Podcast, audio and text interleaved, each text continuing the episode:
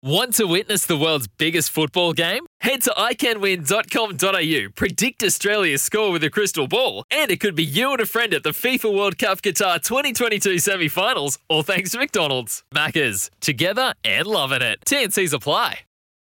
From behind the stumps to behind the mic, nothing gets past Smithy. This is Mornings with Ian Smith on SENZ.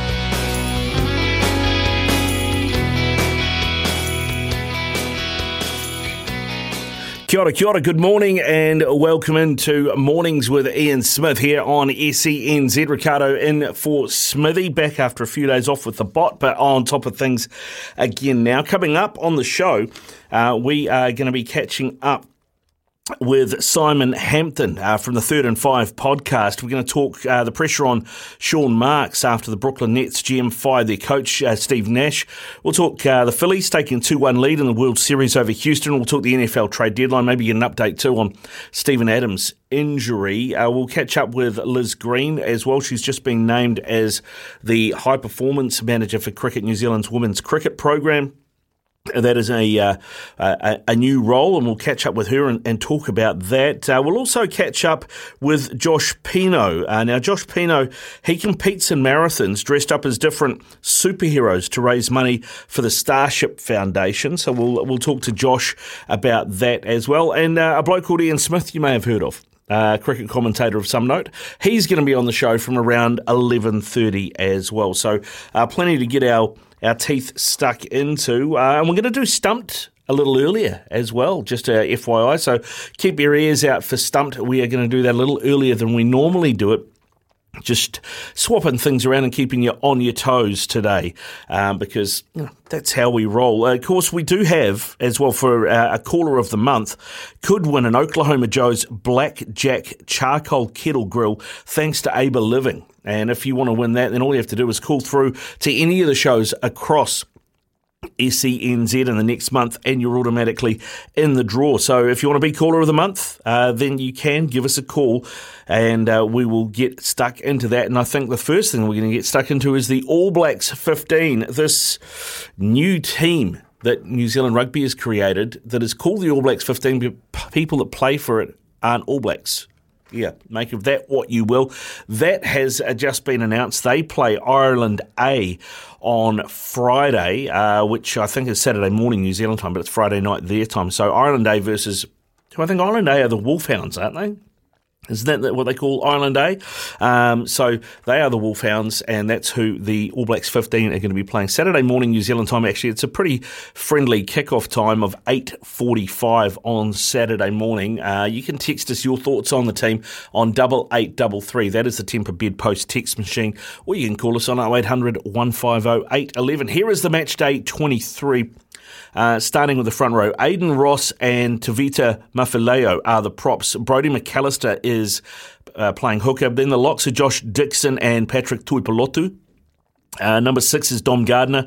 Number seven, Luke Jacobson. And then number eight, a guy that I think has had a fantastic uh, last sort of 12 months is Marino Mikaele uh, from the Hawke's Bay and the Highlanders as well. TJ Perenara is going to start in the nine, Damian McKenzie in the 10.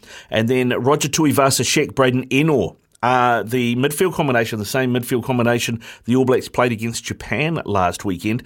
AJ Lamb is on one wing, Shaun Stevenson on the other, Ruben Love at fullback. Uh, a great player, a great talent, and one to keep an eye on, I believe can play 15 or 10. It's going to be great to see him run around. Tyrone Thompson gets an opportunity off the bench as the reserve hooker. The reserve props are Finlay Brewis and Tamaiti Williams. Uh, Zach Gallagher and Christian Lio-Willie, uh, the other reserve forwards. Cameron Roigard from Counties is the reserve halfback. Josh Ioane, the reserve 10. And Alex Nankivell covers the rest of the backline in the 23 jersey. So what are your thoughts on that? What are your thoughts on the, how, how strong that team looks? Give us a call 0800 150 811, 0800 150 811. Uh, anything else you want to talk as well? How do you think they'll go against the Irish Wolfhounds? Talkback time with Smithy. Call now 0800 150 811.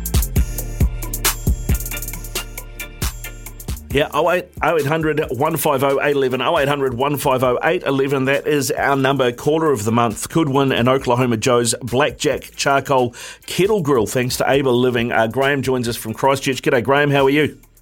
G'day, Ricardo. How are you? Good to hear you back from your ill health. Uh, thanks, mate. Thanks. Uh, how much of a Barbie nut are you, mate? I mean, uh, you be up for one of these Oklahoma Joe's Black Jack oh, well, charcoal kettle grills? Cook, but I'm not a great cook, but I've, i know family members and friends that are, would do it for me. So yeah, yeah, no, I'd definitely be in for that. Yeah, don't worry about that, Ricardo. Oh, that's good. That's great.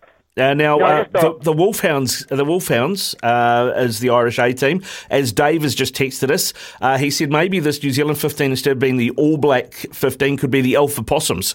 I quite like that. That's not bad. That's not bad, Dave. Thanks very much. Keep That's your texts coming no, through. Double eight, double three. Uh, Graham, what do you make of the team? Well, just I heard that Tom Christie's been called up. Just wanted to get that on. I said before I went off to work that yeah, Christie's on his way over there, so that was good news uh, with Billy Harmon being promoted. So I'm pleased about that. Uh, great, great. Tom deserved to be there and should have been in there to start with. But yeah, oh no, it's a good side. Yeah, I'm very pleased about. Yeah, I mean, obviously TJ Perenara coming off a you know great season you know, ch- I choke on the words, you know, the champion Wellington team. And, um, can you, and, sorry, uh, Tom, can you just say that last bit again? The what? Sorry. Oh no, I don't want to. Sorry, yeah, it's just too much for me. I've said it once, and that's enough. You got it on record. But um, yeah, they, um, but, but very pleased. Dom Gardner's getting a, you know, a start. I think number six is his best position, and um, yeah, no, he played well at lock, but yeah, no, he's a very good player. Had a good season with Canterbury, great season actually, and um, yeah, I'm very pleased with that personally. You know, I mean, it's a good side, and um, yeah, no, you get a, and you know, Brodie McAlister, and but yeah, but all the players from you know, obviously Tavos Sheck and Braydon Ennor have been. Um, I mean, people talk, made a big deal about both of them, but you know, let's face it, they said they were going to send players back to this team, so you can't play everyone, and rightly or wrongly, you, you know, whoever you want there, they can't play them all in those those tests against Wales, Scotland, and England. So, um, you know, I think it's good for them actually to be getting rugby. To be blunt, yeah. So, yeah, no, I think it's a very good side, and I think you know I'm looking for it. It'll be a great game. Yeah, it mm. should be a good game, hopefully. But um, yeah, no, you know, I think there's a lot of potential coming through with that side. Yeah, yeah, I think so. I think so. All right. Thanks for your call, Graham. Um, keep, keep, listening and uh, appreciate hearing from you. 0800 150 811. 0800 150 811. It is talkback time uh, with Smithy, and uh, you, you, could win that Oklahoma Joe's Blackjack Charcoal Kettle Grill thanks to Able Living as well by just calling in. And thanks to Pony as well. Pony texted through to correct my pronunciation. Of course, on the bench, one of the reserve props players for the Crusaders and Canterbury, I said.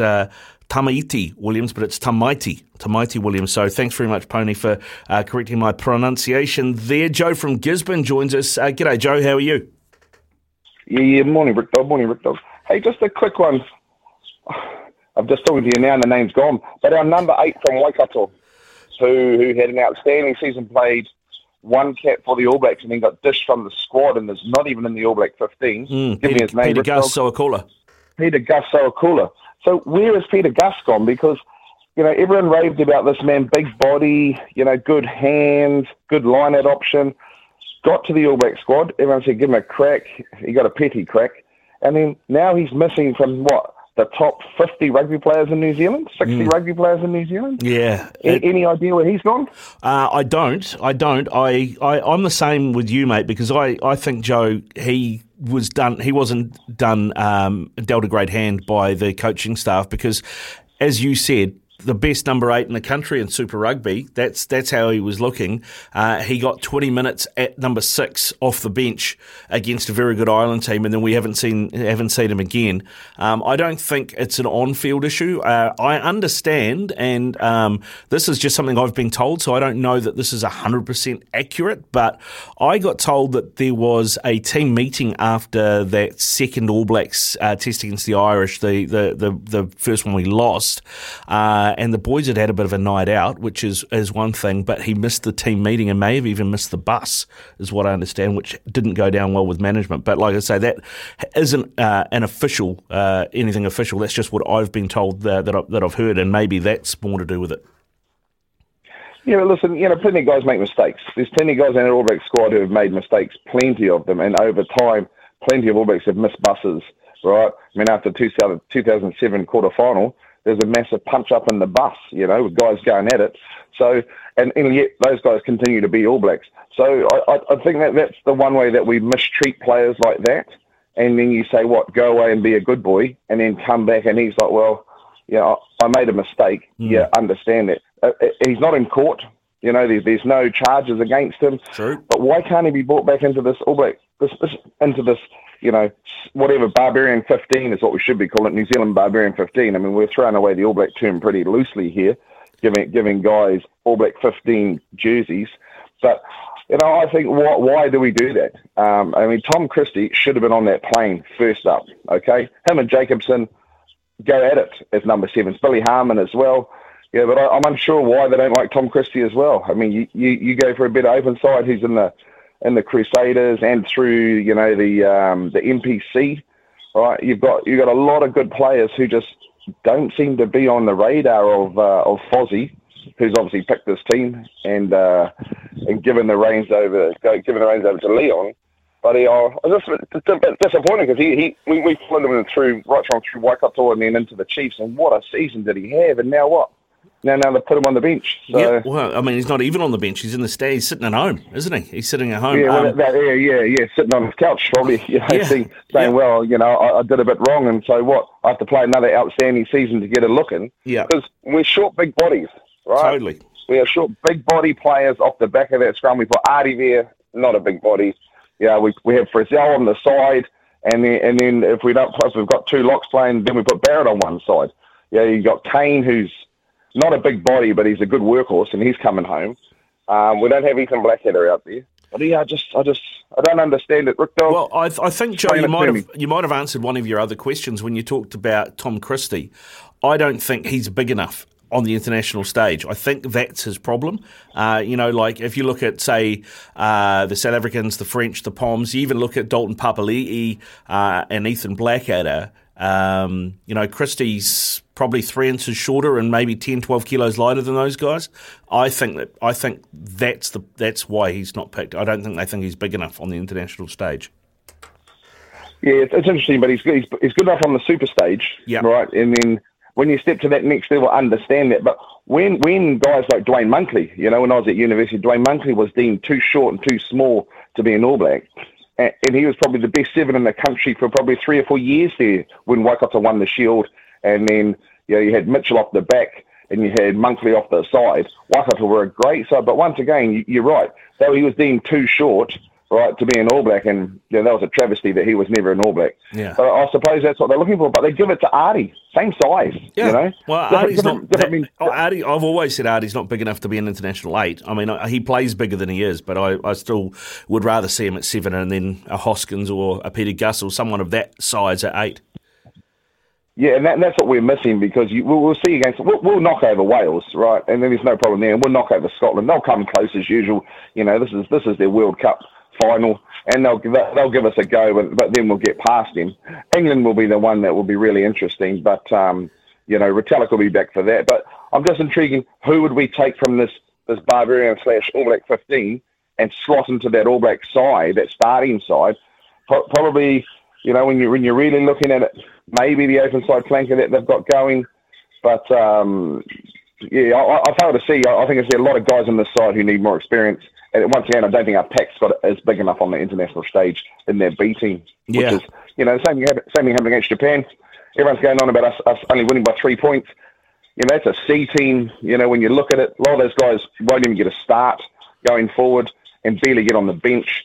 So um, I'm intrigued to see how we go. We, we should knock over Ireland's B team. You know, they've, they've got a great uh, top 25. I don't know how deep their their, uh, their, their squads go over there. But you know they're top twenty-five. Hey, they beat us. Congratulations. So let's see. Let's see how our depth goes against their depth. Yeah. And then uh, and then let's, let's get that All Black tour on proper, eh? Yeah. Well, I think Joe, we were about to find out. Uh, answered a few of those questions before before you go, Joe. Uh, keen to get your thoughts on RTS and Ennor being named.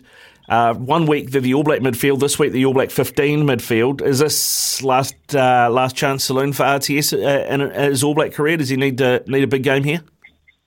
I think Fozzie has been absolutely disgusting towards a, a, an athlete who was in his prime playing fullback you know, for the Warriors. He was the best player of the year. He, he's a gifted player. And all what we've done is promise him and promise him. Came in in COVID, unfortunately, okay, got a slow start, but then got punted around like a football between, you know, am I going to play 12? Am I going to play 15? Am I going to play wings? Gets a start. He, he's only a year back, you know, when you look at his game time. And I think it's appalling the way they've treated him because when Sonny Bill came back, look out, he became he became lauded once they gave him a crack. But they gave him a crack, you know, for a season in an All Black jersey. And yeah, he made mistakes. Definitely made mistakes. Yeah, but then that little flick ball became his trademark. Now the whole world does it. But I think you, we should have given RTS a punt and an absolute go. And uh, I wouldn't have played him at 12. I would have played him at probably on the wing because he's secure under the high ball and he's got great feet. And being a fullback in league, he returns the ball. No fear running into traffic. And that's what a good winger does, mm. you know? And yeah. Uh, yeah, that, that's where I would have played him. But he, um, I, I, think we're missing. I think we're missing a trick there, Rick Dog. Yeah, no, good stuff, Joe. Thanks for your call, mate, uh, and and thanks for listening to SENZ. 0800 150 811 is our number. 0800 150 811. A few texts to get through before we get to our next call. Uh, it would have been great if Peter Gus Sowakula had been picked for the Barbarians team to play the All Black A's. 100% agree. Uh, I wonder if Scott Robertson asked that question. Uh, hi, Ricardo. I think this team is a good idea, even if it's a money slash brand spinning thing. It is good for development, but I've got to say, I don't think RTS or Ennor are better than Nankivell. Is Weber injured? Cheers, Jeremy. No, Weber's been called up uh, to the All Blacks because of Fakatava's injury. So Weber's not with the All Black 15 anymore, Jeremy. So that's where he is. And I agree with you. Nankivell in the Super Rugby season had a better season uh, than just about any other midfield back in New Zealand. Um, so, yeah, I, I, hope he shines in this game because I think he deserves an opportunity. Uh, Mark has said Dalton Papali'i is a very good Super Rugby player, but isn't up to it at All Black level, in my opinion. Thanks, Mark. And Peter Gus was never good enough to start with. Cullen Grace should be the, uh, is a much better number eight. That from John. Keep your text coming through. Double eight double three is the Tempur Bedpost text machine, uh, and 0800 150 811 is our number. When we come back, Zaid is going to be the first cab off the rank. He's the voice of sport in our Aotearoa. This is Mornings with Ian Smith on SENZ.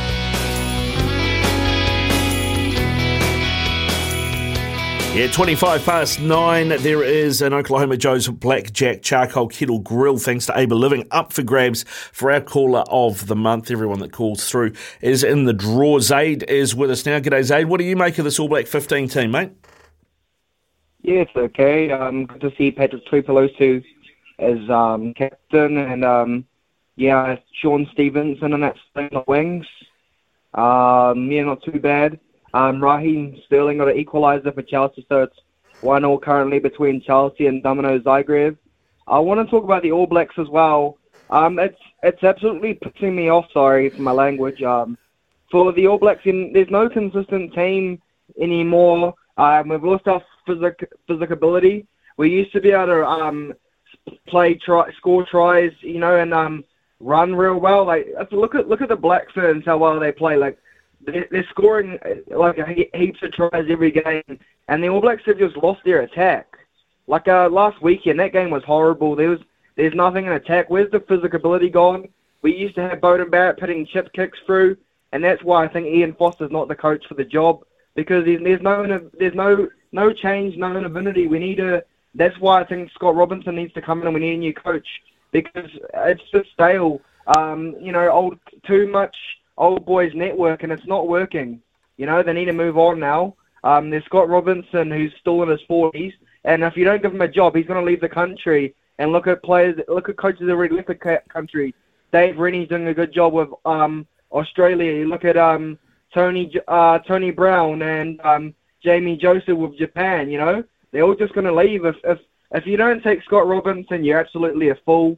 Um, then yeah, the All Blacks you, you, never deserved to win the World Cup. How are we going to get better Well, Ian Foster? Too much old boys network. Look at Wayne Smith, already fresh ideas and into the Black Ferns, and they've they've changed it around already. I know the World Cup's not over yet, but they've already changed it around in less than a few months. You know, yeah, it's, no, it's just not not good. We need some, need. Some... That's why Ian Foster's not the right coach for the. He does, just doesn't fit the job. I don't think. There's some good points. Yeah, Thanks, Aid. Thanks very much for your call, mate. It is uh, 9.27 here on Mornings with Ian Smith. Uh, Steve Harris is on the line with us, uh, the name of the bass player from Iron Maiden, but I'm picking this isn't the bass player from Iron Maiden unless he's moved to Auckland recently. G'day, Steve. How are you? Oh, maybe with an air guitar, brother. oh, crack up. Um, yeah, re- really, really interesting. I, I, was listening to Joe before, and, and man, he you you almost should give him his own own segment. He is really good. But one thing I do want to pull him up on is just on the transition of Sonny Bill into rugby and Tuivasa Sheck into rugby. If you recall, mm. basically. Uh, Sonny Bill actually went to France first, and I think he was just under the guidance of Tana Umaga at the time, who was over at Toulon. So that was out of anybody's eyes. So we never really got to see a lot of them playing in that French top 14, only snippets. And then the other master stroke was basically when he did come into New Zealand rugby, was going directly to the Crusaders, where he was able to basically play around guys like Carter and um, oh, I forget the name of the really solid uh, second five who used to who used to play down. There was in the All Blacks uh, as well. So he was around some really really good guys, and his trans- transition was made a heck of a lot easier.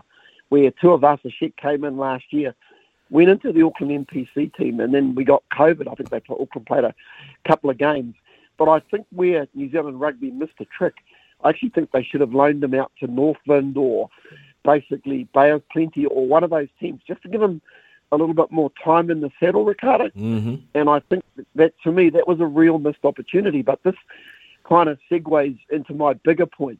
Listen, like yourself, mate, I'm I'm a real fan of the EPL, EPL because you see the EPL, the NRL, because you see the best players playing week in week out. And what frustrates me about New Zealand rugby at the moment is basically in and around the power that the the head coaches basically have at All Black level, where they just pull players out of competition competitions. And I'll tell you what, it has a two way effect. Like the player, the All Black player is is not really given any sort of time to get some game time and bed his position. But you don't always get an opportunity to actually play against the best players. So you can actually see how other players who are playing in the NPC or Super Rugby are progressing. Even next year, I'm, I'm hearing that All Blacks are only going to be allowed to play what five games in a row and then get rested. You know, yeah. Sometimes we we contract these players, and once they're basically contract, they're pretty the contracted. They're locked in. So anybody, you know, if you want to gauge yourself against these All Blacks, you want to be playing against these guys week in week out. You look at the NRL. I'll tell you what, the state of origin teams aren't always the same teams year in year out guys are basically picked on form, and they're able to improve against the guys who you know they might be Australian internationals, but you see them up against the best players. Yeah, well, that, that's um, that, that's a really good point. I think. I mean, because it, it, it, turns off not just. I mean, it, it, stops player development. I think to an extent, which is what you, you, are pointing out. Also, players from um, from getting into form and staying in form because you're breaking up the the, the tempo. Mm. But also for fans. I mean, uh, you know, like you said, you see the French FA or the Italian FA or the English FA um, pull their players out of the Premier League or the Champions League because no. they have to rest because they've got a World Cup coming up. Doesn't happen. Doesn't happen. So, no. Steve, no. Uh, you make some really good points, Stephen. Yeah, I mean, I think uh, you know RTS his development was stunted too. COVID didn't help because otherwise he would have had a whole other NPC season, which he hasn't had yet. So I think there's a, there's a whole lot of factors there. It almost mirrors a little bit you know, the Benji situation when Benji mm. switched over, uh, and then I can't remember the reason for it now, but he couldn't play for Auckland. They were supposed to have an, a full NPC season before he started with the Blues, and that didn't happen. Then he started, you know, had to go straight into Super Rugby, and it didn't work because they couldn't bet him in, um, and he couldn't get to play, you know, games under his belt. And I, I think those things are quite similar. I think yeah. you make some good points. Yeah, you look, you don't get better training week in, week out. You get better playing against better players. And, you know, it's really hard to gauge. I, I do feel very sorry for somebody like Sowakula, who was basically brought in to the All Black team as a big body, and now he's he, he's nowhere to be seen at the moment. I bet you right now, him and his agent are wishing, man, you know what?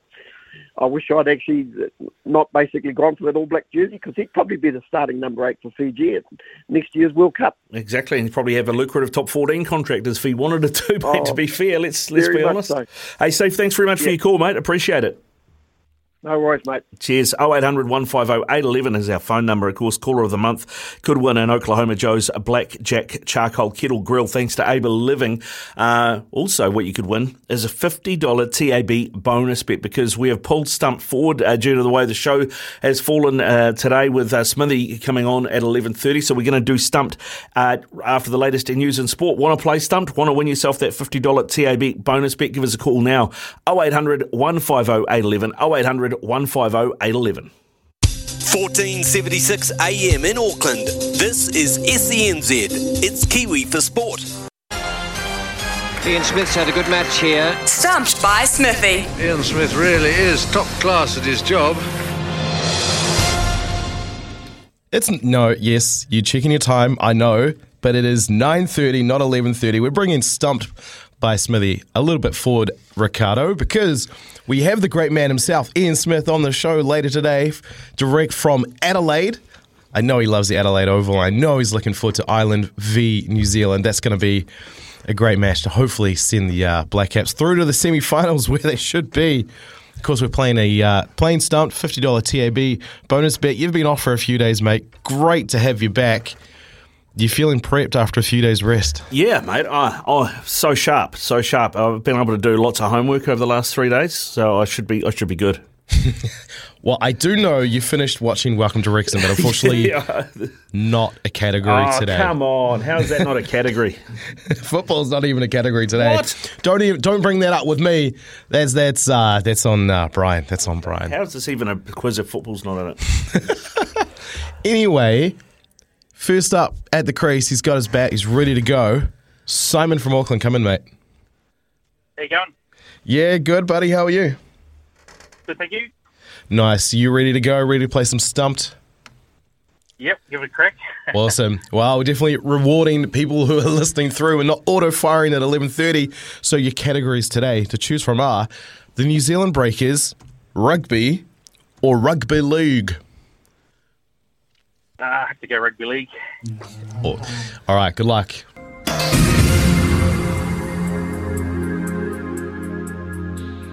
It's almost like Murphy's Law, Ricardo. If rugby league is a category, rugby gets- league gets picked. yeah, mate. Why not? Why wouldn't you? What does it say about our listeners? They're awesome. All right. First question for you, Simon. The Kiwi Ferns kicked off their campaign this morning with a massive win over France. Who captains the side? Did hear that the other day. Um, she was on the. Uh, Chris, is it Krystal Rota? Just a couple of chips down the wicket, right in the slot, and away it goes. Yeah, that's right. We had it on SENZ mornings yesterday with uh, McIver. yeah. Ricardo, McIver, yeah. I know you would have had that. Mm-hmm. Definitely. All right, second question for you, Simon.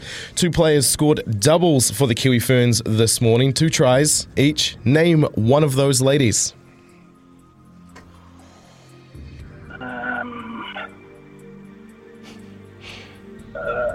Who we got there? Um, was it? Um,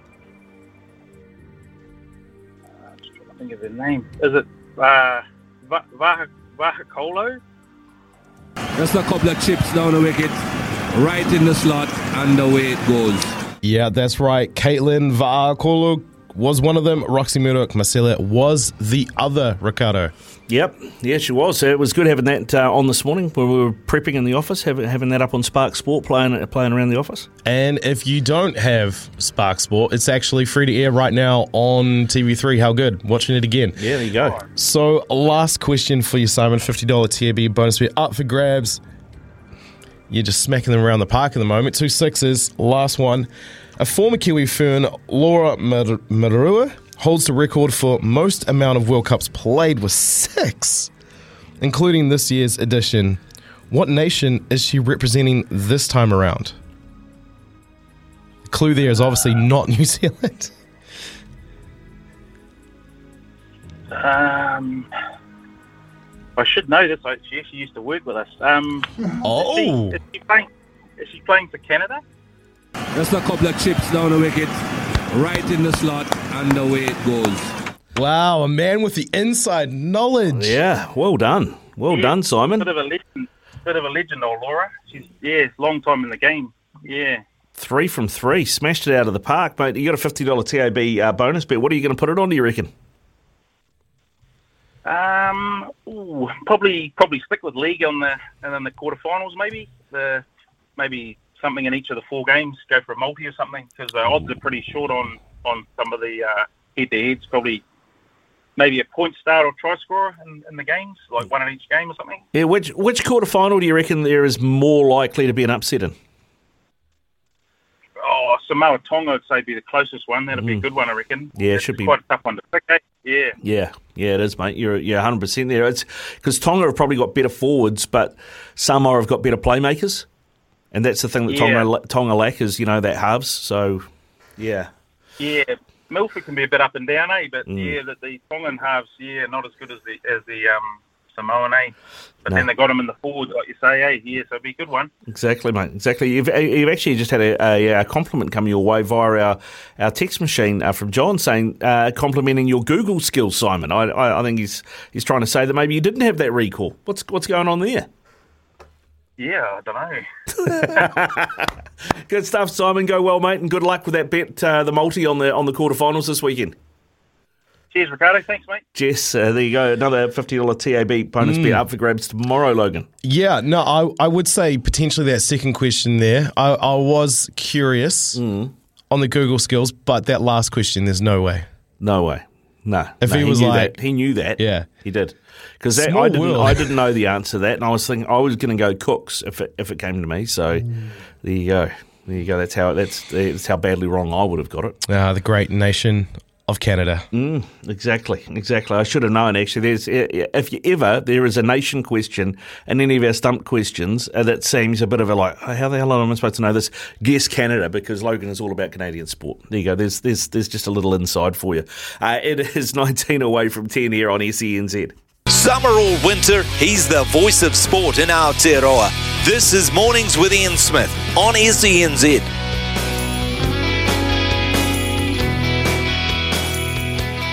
It's 14 away from 10 o'clock here on Mornings with Ian Smith. Ricardo Ball in for Smithy, who's going to be on the show from 11.30 uh, this morning. And we'll hear from the great man, uh, obviously part of the T20 World Cup calling crew.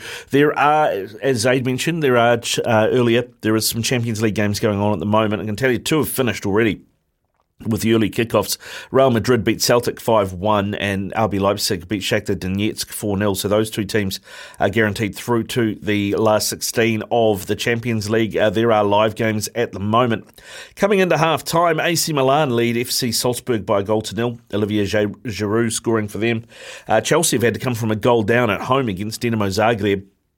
Uh, it is 2 1 Chelsea at the moment. Uh, FC Copenhagen, where Marko Stamenić is playing, uh, they are 1 all with Borussia Dortmund. Stamenić played uh, both games against City, then was suspended last game for yeah, acc- accruing yellow cards. He's on the bench for this game, but 1 all between uh, Copenhagen and Dortmund. Also, 1 all between Juventus and PSG, that one in Turin.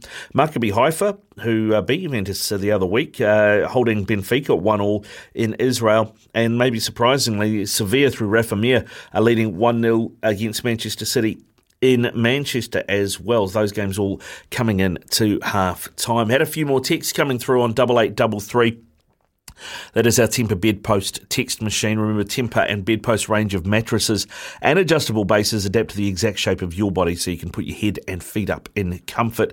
Uh, this one came through from Brian. He said, Morning, Ricardo. Let's face it, the selection policy and treatment of players by Ian Foster has been a complete shambles. I wonder if it, that's reflecting in the overall co- cohesion of the entire squad. I'd try Akira Ioane at, six, at eight, which is where he used to play for the Blues. He was always an eight before they uh, converted him at All Black level to a six. Play Ardie at open side and Scott Barrett at six. That's what I would do. Okay, thanks for your text, Brian. It's not the worst idea I've seen. Certainly gives you uh, two really big bodies and then the leg drive of Ardie as well. Uh, This one came in from Pete, uh, the caller who spoke about SBW's transition back into rugby as opposed to RTS's is spot on. I think that was Joe from Gizzy. Uh, loaning him out to a smaller union like Northland may have been a masterstroke. He would have come under the tutelage of a very fine midfielder in George Cunha, and they could have worked on his craft. Thanks, Pete, for your text. Keep them coming through. Double eight double three is the Tempur Bedpost text machine number, or 0800 150 811. When we come back, I'm going to do our TAB multi for the day. It is 11 away from 10. Summer or winter, he's the voice of sport in Aotearoa. This is Mornings with Ian Smith on SENZ.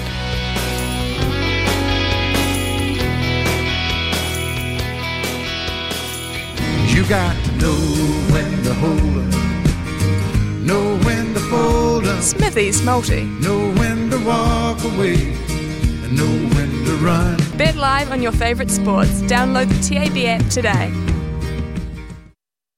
All right, had a bit of a look around uh, for today's multi. I've decided to avoid the cricket because I think South Africa are in better form, but Pakistan have lost a couple of games by only one run, and they're the sort of side that in this situation bites back. So if I was going to have a sneaky nudge, it would be at Pakistan because they're at about 230, but I've left them out of the multi today. Uh, Logan, I'm keen to get your thoughts on, on this multi because uh, it's very much your wheelhouse, baseball and NBA. Uh, the we've got the World Series uh, game four on today. It is in Philadelphia. Uh, the Phillies destroyed the Astros in Game Three, and the Phillies. I know the pitching staff will be different, but the Phillies are paying a dollar eighty three to win Game Four. I, I quite like that. I think that's uh, that's pretty good money. Did they what? I don't know if you saw any of Game Three of the World Series yesterday. That was highly, highly entertaining. Uh, I believe that was the most home runs. Uh, I can't remember the name of the starting pitcher from. Uh, oh, Justin Verlander. No, no, no. He he did game one. By the way, I picked that uh, Phillies would win game right. one because Justin Verlander was pitching. Surprise, surprise. I was right.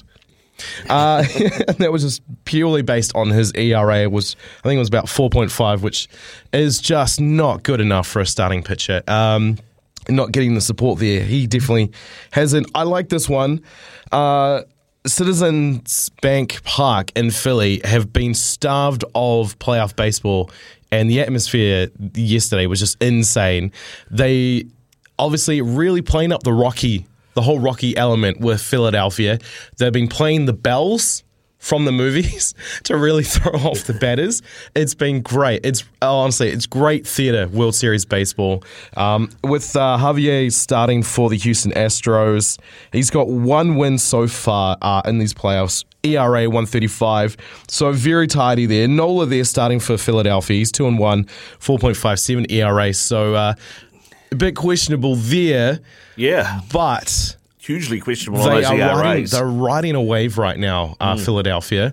Mm, The way they're swinging the bats, uh, I think I, I saw at least five home runs there yesterday. Would love to see more today. So I, I do like that bet. I know you're a big Boston Celtics fan, Ricardo. Yeah. Are you betting with your heart there?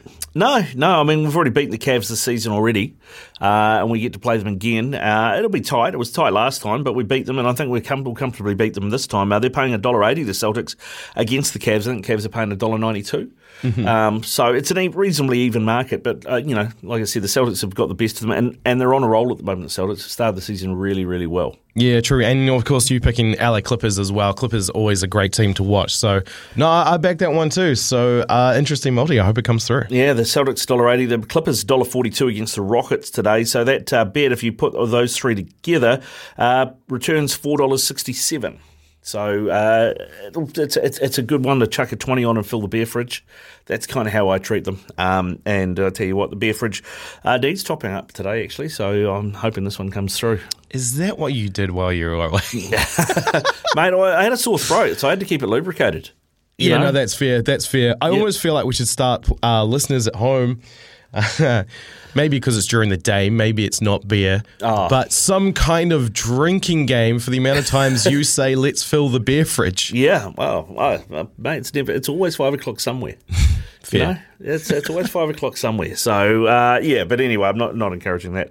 But coming up on the show, uh, we we are as as uh, has been mentioned. Um, have do have Ian Smith, uh, the man whose show this is, coming on the show at eleven thirty, which is going to be great to hear from Smithy from the Cricket World Cup uh, and get his take on how everything is flowing at the moment. Also. Liz Green, she's a dual international, played hockey for New Zealand and played cricket for New Zealand. She's she's former White Fern. She was the general manager of Cricket Wellington, and she has now gone to New Zealand Cricket to become New Zealand Cricket's head of women's high performance as well. So uh, Liz Green is coming on the show at around uh, ten thirty, or just after the news and sport at ten thirty. So, be good to hear from her. Now, there's a guy coming on the show as well um, that Logan did an interview with um, yesterday, and uh, we're going to play that at eleven o'clock. Um, his name is Josh Pino, uh, the Koha superhero. They call him the Koha superhero. He's doing a lot of work for charity. Uh, he basically runs marathons dressed up as different superheroes to raise funds for the Starship Foundation. So I look forward to that one because I, I would have thought running a marathon is going to be tough as it is, right? Running a marathon in a singlet and shorts would be tough as it is. Running a marathon dressed as Spider Man with a mask and everything, that's got to be hellish. I mean, how does your breathing go? I hate to imagine just Running. how well. no, I'm, I'm okay with that. Oh, okay, good. Uh, I'd hate to imagine how much uh, sweat has been accumulated.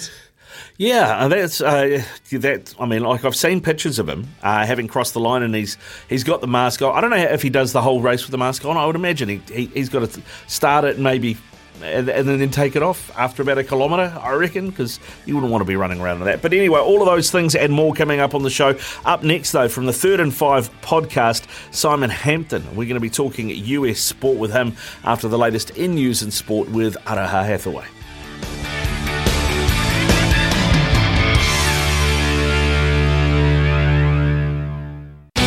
From behind the stumps to behind the mic, nothing gets past Smithy. This is Mornings with Ian Smith on SENZ.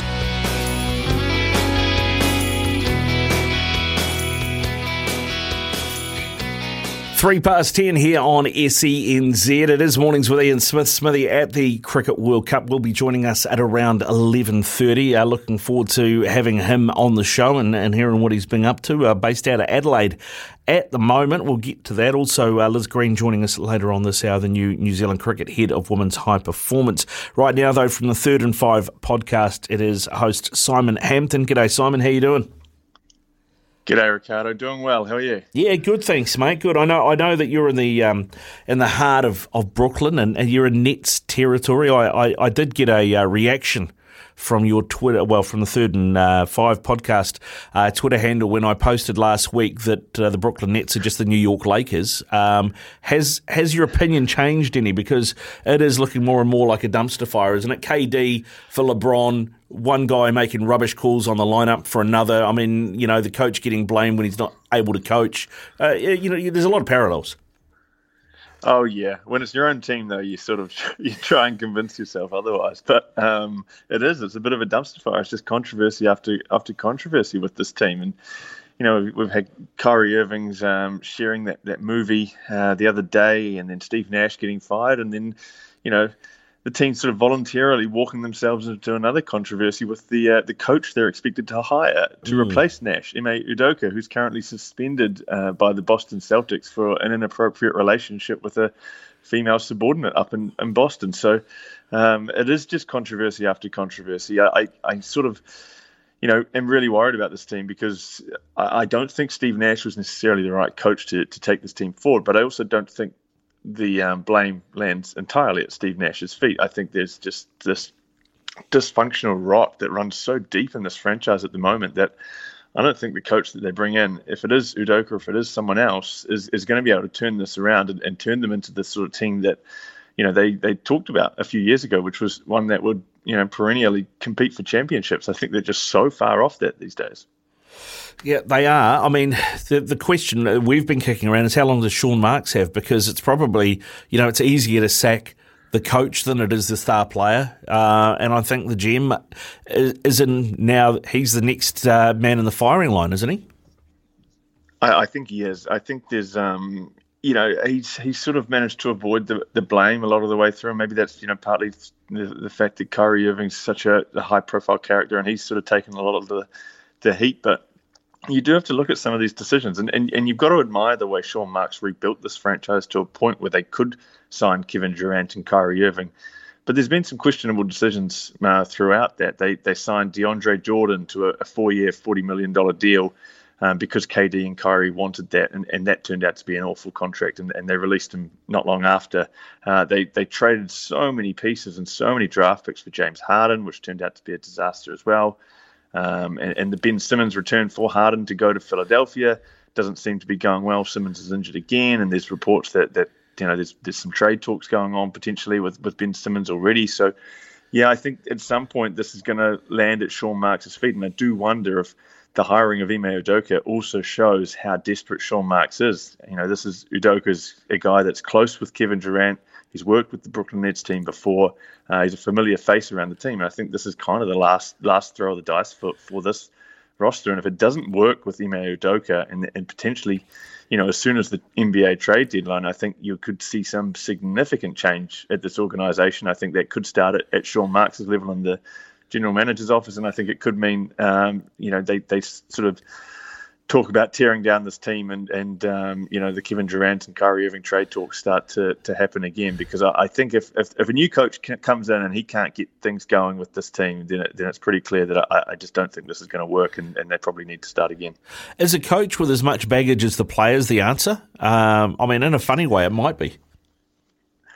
It might be, yeah. I mean, it's it's interesting, isn't it? And um, you know, Ime Udoka, you know, in isolation is just a basketball coach. By all accounts, is a tremendous basketball coach, and and he outcoached Steve Nash in the the uh, playoffs last year when the Celtics beat the Nets 4 0. Outcoached him considerably. Uh, Boston were, were tactically far superior than the Nets there, but there is a lot of baggage there, and and and you, you know it is another distraction for this Nets team, and, and you've got to sort of question the the ethics of, of, of going after a guy and and um, and bringing him in.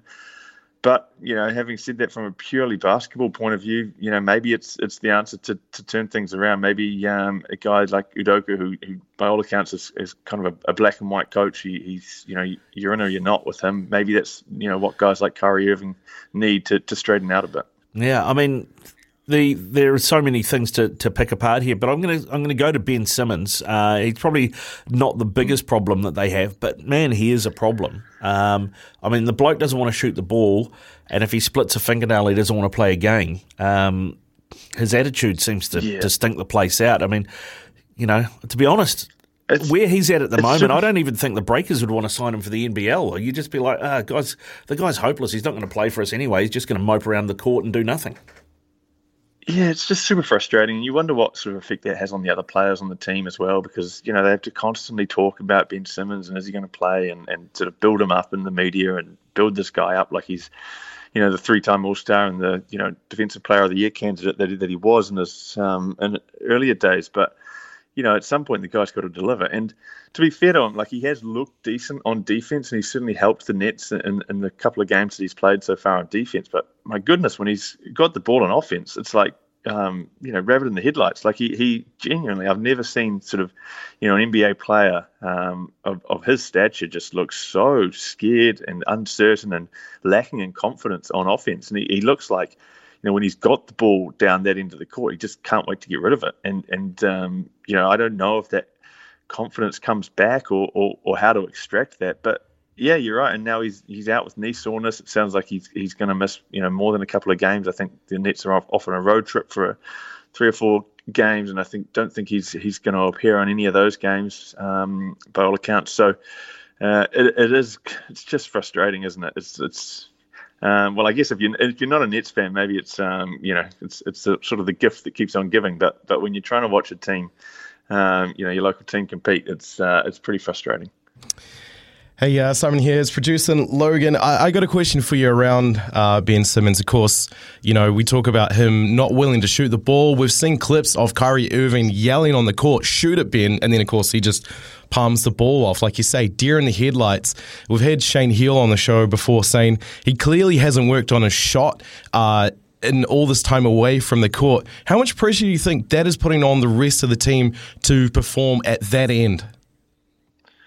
Yeah, it's a lot. Um, honestly, though, I don't think the Nets are, are you know short on shooters. At, at, full strength, they should be pretty good from um, you know shooting wise. They've got Durant and Irving, obviously, two of the best best around, um, and they've got Royce O'Neal, uh, Seth Curry, who's currently injured, Joe Harris, who's, who's working his way back from a, a long term injury as well. So they're actually pretty um, not necessarily short on shooters, but they do need Ben Simmons to be able to be something of a threat. Um, you know, shooting wise, I think they need you know, or else it just becomes so much easier to defend down, there into the court, and you don't really need to defend them. So.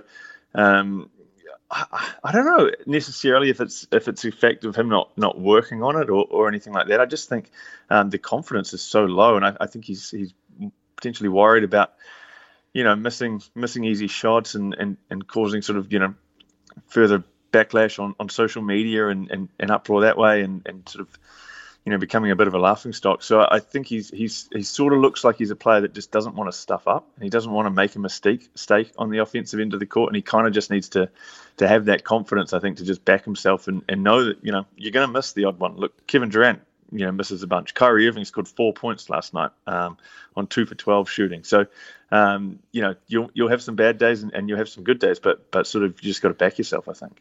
Yeah, yeah, no, that's I, I, think that's that's fair, but he just doesn't seem to want to do it. And he, to be honest, I don't think no. he enjoys playing. He, he does not look like an, uh, a, a player that actually enjoys the sport that he is a professional at, you know, which is it's a bit of a head scratcher for me, mate. Hey, let's let's move on. Let's talk uh, World Series. Uh, of course, the Phillies got it done seven zip um, in Game Three. They go again today. Uh, what chance do you reckon that they head to Houston at three and one? I think they're in a pretty good spot now. Now the Phillies. I think that is a, a huge victory last night, seven nothing, bashing four homers, keeping the Astros scoreless. Uh, you know they didn't have either of their top two pitchers on the mound, Aaron Nola or um, Zack Wheeler. Aaron Nola's going tonight. Um, they've got two more games in a row at home in, in Philadelphia. I think. Um, I think you know, for them to win that first home game just just gives the crowd uh, down there a, a, huge shot in the arm. I think it's going to be a really tough place for, for Houston to win um, either of the next two matches. And you know, when they can trot out one of their, their best pitchers tonight, Aaron Nola, I think you know Philadelphia's in a really good spot. I I, I think um, you know I think every time in a best of seven series, the team that's up two one is probably the favourite, but I think here Philadelphia are a really good chance. And, and going into the series, I thought Houston were were the clear favourites, but um, Philly have just turned it around. They are a team that's just ridden momentum down the back half of the season into the playoffs, and um, it's sort of like potentially the fairy tale uh, season that, that may have a fairy tale ending. Yeah, well, it's looking very much that way. Uh, especially, yeah, as you say. Sorry, I thought they I thought they played two and then went back to Houston. But if they've got three on the bounce in Philly, um, and what happened yeah. the other night, it's hard to see Houston getting back in there, and they could close it out without having to go back to Texas, which would be uh, fantastic. Uh, we saw in game one Justin Verlander look a shadow of his former self. Um, surely he won't be there next year. The, the Astros will trade him to, I don't know, somebody uh, with a rubbish roster that uh, wants to sell some jerseys? Yeah, well, maybe you'll come to New York. Um, but I don't know. I mean, Verlander's Verlander's a yeah, he's he's um phenomenal player. But my goodness, he's, his his postseason numbers this year are, are dreadful, aren't they? Um, he's um no, I think he'll be back in Houston. I think they they have a pretty good relationship there. But um, you know, you've, you've, you know, the Stars haven't really shown up for Houston in this World Series. They've, you know, we heard a lot about Yordan Alvarez, the, the slugging left-hander, uh, early in the postseason, particularly in that series against Seattle. But since then, he, he hasn't really done a lot. Jose Altuve has been very quiet for Houston, um, leading off for them. And so they haven't really been able to get the big offensive um, production from their lineup, and, and they've relied on their pitching really throughout. And and um, I know Verlander struggled, but you know the guys beyond that have been really good. And then so, you know, when it doesn't come off like last night, it, it got pretty ugly and, and they lose 7 0. So, um, you know, they either need sort of, you know, some of those stars to, to pick things up uh, with their bats over the next couple of days, or, or they're going to have to really rely on, on, their pitching. And I think Justin Verlander is due to go in game five. So, um, it could well be an elimination game with, with Verlander's pitching for the Astros. Yeah, which is going to be interesting, mate. Hey, away from the World Series, uh, the Yankees, you mentioned uh, New York before, it is where you're based. Um, big questions for them in this off-season, and of course, Aaron Boone, Aaron Judge, futures uh, sort of up in the air at the moment. Any any word on what's happening there? Yeah, so it sounds like that, that Aaron Boone will be back. He's he's got a contract for next year, and I don't think uh, they're going to sack him. General Manager Brian Cashman's off contract, but it, it, sounds like he's been there for, for 20 odd years, and I think the Yankees are are going to bring him back.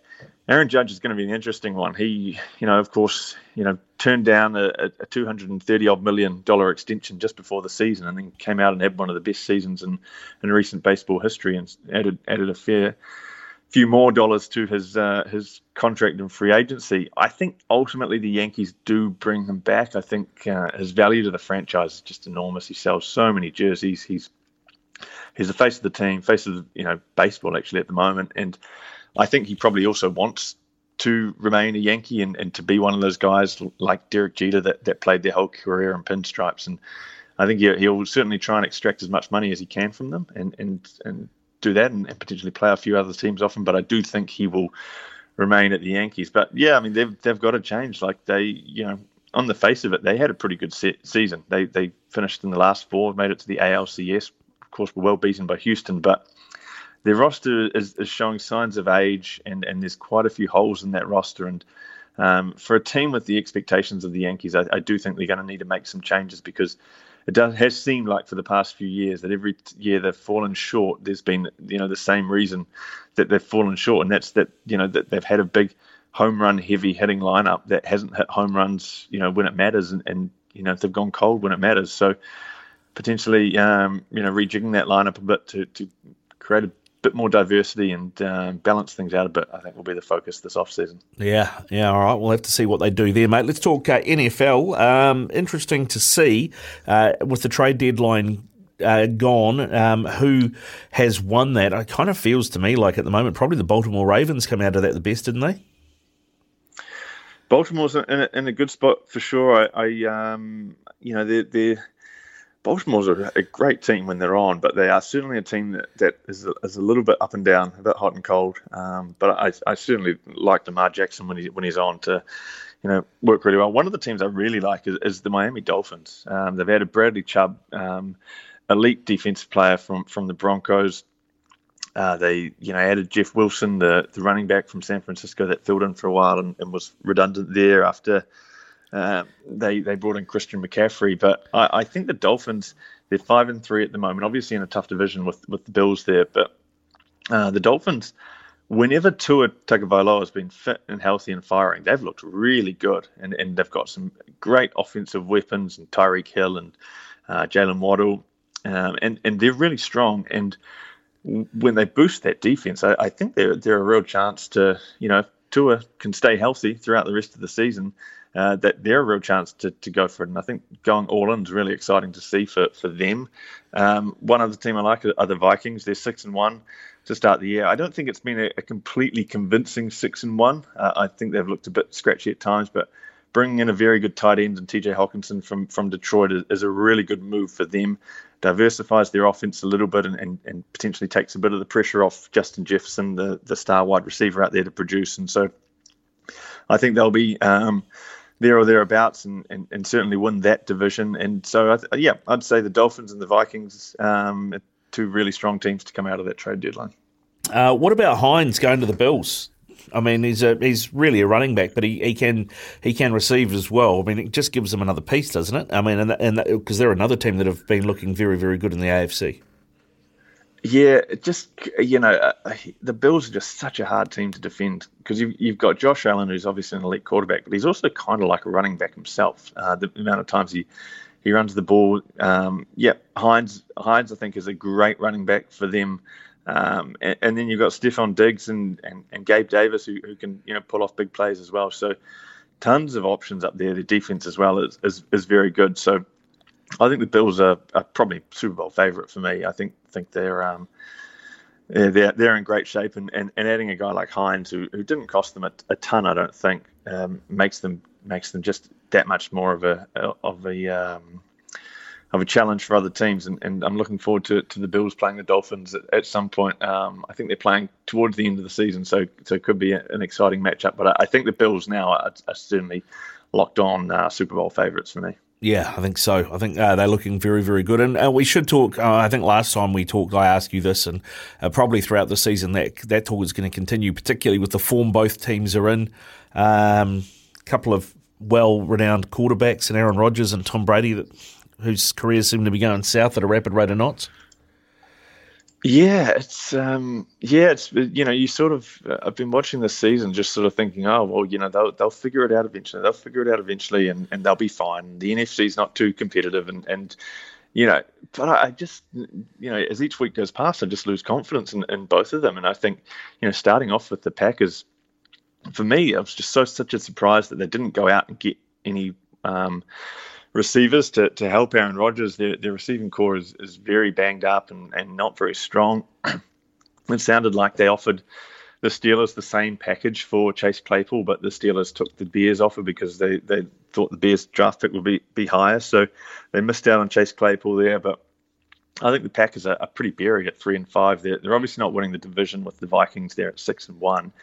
And I'm starting to wonder if they, they even make the playoffs because they look very, very unconvincing um, as well. I think the Bucks are, are, probably in a slightly better position. I, I think, um, and that's partly due to the fact the NFC South is just not as strong. The Bucks are, are three and five with the Falcons at, at, four and four above them. I think the Bucks will probably still win that division, but it's the same sort of thing. It just seems like Brady's not really clicking with his guys every time you watch him out there, he just looks super frustrated um, with his O line, with his receivers, with, with with kind of everything. And and I know it's been a, a tough time for Tom Brady, obviously with his off field stuff, but um, yeah, you do have to wonder if, if maybe things are, are, catching up to Tom Brady at age 45. So um, I. I think the Bucks will figure it out and, and make find a way to the playoffs. I don't think they're going to go too far in the playoffs, but I think the Bucks will, will, sneak in, and I think the Packers um, are, are, probably done for the year. Yeah, good stuff. All right, mate. Uh, and finally, Simon, the uh, Washington Commanders look like uh, they're up for sale. Uh, it's uh, another set of unscrupulous owners, shall we say, that the NFL will be glad to see the back of. Yeah, yeah, they will be. Um, yeah, I mean, it's it seems like you know, there's always always controversies with these owners, isn't there? And so um, it'll be interesting to see, you know, who comes in there. I know it's always tough to to bring in new owners to the NFL because I think they have to have approval from the, from all of the other owners, so they, they tend to sort of bring in their own people. But um, yeah, I think it's it's you know there's there's a fair bit of public pressure on them to to uh, change the ownership there, and so I think that's a, a, good result that, that we're seeing change there. Yeah, I think so as well, mate. I think so. And then once they've got the uh, once they've got the commanders sold, they can concentrate on getting the Dolphins sold. Uh, maybe next season. We'll, we'll that's right. We'll go we'll go through we'll go through the ringer on that. Hey, good stuff, Simon. Thanks very much for your time, mate. Go well and uh, keep up the good work on the third and five podcast, eh? Thanks, Ricardo, mate. Talk soon. Will do. It is 10.23 here on SENZ. This is Mornings with Ian Smith. SENZ. It's Kiwi for Sport. Call anytime 0800 150 811. Summer or winter, he's the voice of sport in Aotearoa. This is Mornings with Ian Smith on SENZ. It's 10.29 here on Mornings with Ian Smith. Ricardo Ball with you. Uh, well, Smithy is away at the T20 World Cup. Text has come through from Brett on 8833. Miami have just signed Brad Chubb and people are finally putting some respect on Tua's name. Are Miami now genuine contenders to go deep in the AFC? Brett, I think they there are some really good signs around Miami. Uh, the problem that Miami have is that they're in the AFC East. So the uh, divisional winners uh, automatically qualify, obviously, and then you have some wild card spots. But Miami are currently five and three. Uh, they are behind the Bills, who are six and one, and level with the Jets, who are five and three, and then the Pats are behind them on at four and four. So the problem for the Dolphins is that the AFC East is actually really strong this year. They've played three of their divisional games so far. They've got a two and one record, uh, so they will probably have to qualify. I would imagine, unless the Bills fall over, as a wild card, and that'll mean that they'll have to play one of the stronger teams, uh, potentially say the Ravens who are leading the North or the Chiefs who are leading the West. Uh, the Titans currently top of the South, so they'll probably potentially end up playing one of those teams. So that might stop them from going deep in the playoffs, but I think they've got everything there to be one of the wild card teams. I just think, uh, yeah, the Bills probably going to be too strong for them in terms of winning the AFC East. Uh, now, having a look at the Champions League, we uh, about 20 minutes to go in those games. Uh, earlier, if you missed it, uh, Real Madrid beat Celtic 5 1 and RB Leipzig beat Shakhtar Donetsk 4 0. Currently, it is 3 0 AC Milan over a- a- uh, FC Salzburg, so they should qualify for the next round of the Champions League. Chelsea 2 1 up over Dinamo Zagreb. They are already through to the next round. It is still 1 all between FC Copenhagen and Borussia Dortmund. Uh, PSG have taken the lead back against Juve. Uh, that is 2 1 to PSG at the moment. Benfica proving too good to be uh, for Maccabi Haifa in Israel. They now lead 3 1. They were 1 0 down. Uh, sorry, that was tied up at one all at half time. And uh, Man City have hit back against Sevilla, so that is one all at the moment, um, with, like I say, about 20 minutes to go in all of those games. In terms of uh, the Copenhagen game, we haven't seen. I don't think any sign yet of Marko Stamenić. is on the on the bench in this game. That is tied up one all against Borussia Dortmund. Coming up on the show between now and eleven, we've got a love racing update from Louis Herman Watt. We're also going to catch up uh, and do our pacing for purpose with Harness Racing New Zealand. Uh, the uh, pick for this week for that as well. After the latest in news and sport, though, we're going to catch up with Liz Green, the new New Zealand cricket head of women's high performance. It's been years So turn the lights down low, rolling up my sleeve. Right now I'm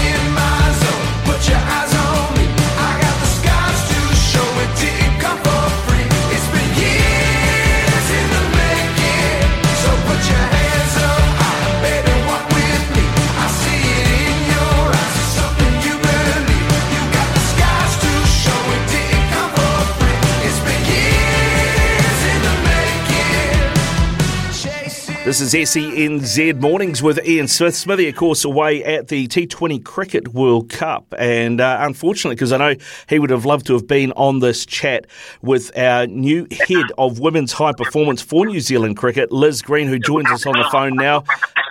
G'day, Liz, and congratulations on the new role. How are you? Yeah, good morning. Thanks for having me. Um, yeah, exciting week. Sort of started on um, on Tuesday and um, just yeah, ready to go. Really. Yeah. How did the conversation with New Zealand cricket start around this role? And what was the process for you to be where you are now?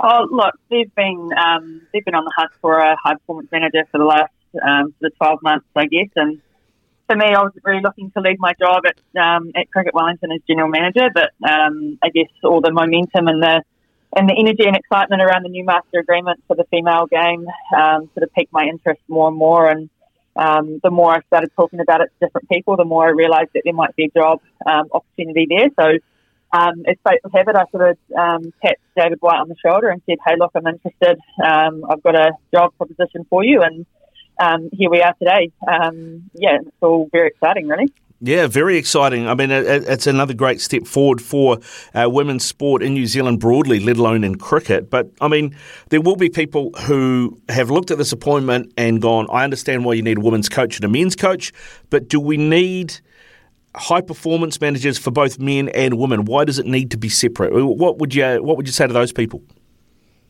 Oh, look, I think um, the women's game's at a very different stage to the men's. Um, you know, the success of the Black Caps over the last few years um, is testament to the fact that you know they've got really good systems and structures in behind the um, the Black Caps at the moment, and they've done some amazing work in the high performance space. And I think um, the women's game has been streaming out for this attention, and on the back of the um, the new master agreement, they need someone to be driving it and to be the face of women's cricket here in New Zealand. And um, yeah, I, I firmly believe that that's why um, my role, I guess, now is really essential in terms of bringing the systems and structures together to um, to achieve and I guess develop that that sustainable success over um, over the next wee while. Now, at the at the Cricket World Cup that we hosted here, of course, uh, it was the high performance director of New Zealand Cricket that was coaching the team, um, and obviously that was disappointing for for all involved in, in terms of not making the final in, on our own backyard. He then went back to be the uh, the high performance director.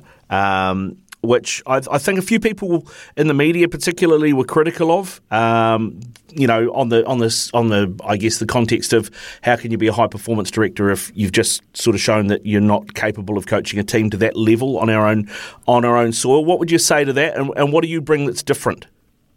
Oh, look, I think Bob Carter's first and foremost a fantastic coach, and I think that's what he needs to be focusing on. And he's been fantastic for the system here in New Zealand. So I think, um, you know, with the introdu- introduction of my new role, there's a lot more administration involved in the background. Um, my sort of pitch to New Zealand cricket was that um, you need, you know, you need someone sitting around the, the senior leadership table and you need someone driving it from the inside out. So um, for me, look, Bob was a fantastic coach, still is. Um, and it really means that, I guess, with my administration background, we can really let the coaches get on with coaching the team and um, with my support and behind the background, we can really start to develop these systems and structures um, to drive the game forward for the game for the um, for, for the White Ferns. Yeah, I mean you're a dual international, Liz. You play cricket and hockey for New Zealand. So I mean, as a player um, and and now as a high performance director, I guess you, you've got both sides of the coin. What did you learn from your days as a player in, in both sports that you'd like yeah, to you yeah, know, sort of put in now? Um, yeah, look, I think um, back in my day, a wee while ago, we didn't really have that um, that back end office support that we um, are now putting in place now. So, you know, to be a, um, a successful high performance athlete in New Zealand, you really need a lot of good resources behind you. So, I guess that's what we're signalling from New Zealand cricket's perspective for um, for the women's game is to just put put more resources behind. Um, I guess what, what we're trying to do in terms of you know supporting the coaches, supporting the players, and supporting the um, the, the major associations in terms of developing that pipeline of talent and, and building that bench strength um, going forward. So, look, for me, um, you know, you sort of bumble around as an athlete, um, but now with the game sort of entering into a professional era, um, there's going to be a lot more support supplied to our athletes and, and, and our coaching. What I mean, the role itself. Uh, high performance director, I often think, and I'm not not somebody that's ever been a, a representative athlete, so f- forgive the ignorance, but I, I, look at high performance director and I, am thinking of, of skills, maybe uh, you know, refining skills from a coaching point of view. What what does that role actually look like for you? Yeah, look for me, I think there's a real focus on um, the question around what does best in the world look like, and that's um, that's certainly what I need to be focusing on and building that long term sustainable success. So it's not about necessarily the outcome of winning and losing. It's about um, developing um, really good people in the system, developing our coaches to be successful on the world stage, and then giving our players the best opportunity to succeed. So you know we are entering into an era which is um, professional, and we are having athletes that are, um, you know, getting paid um, to be full-time professional athletes as well. So for me, look, there's a lot of um, systems and structures that need to be put in place.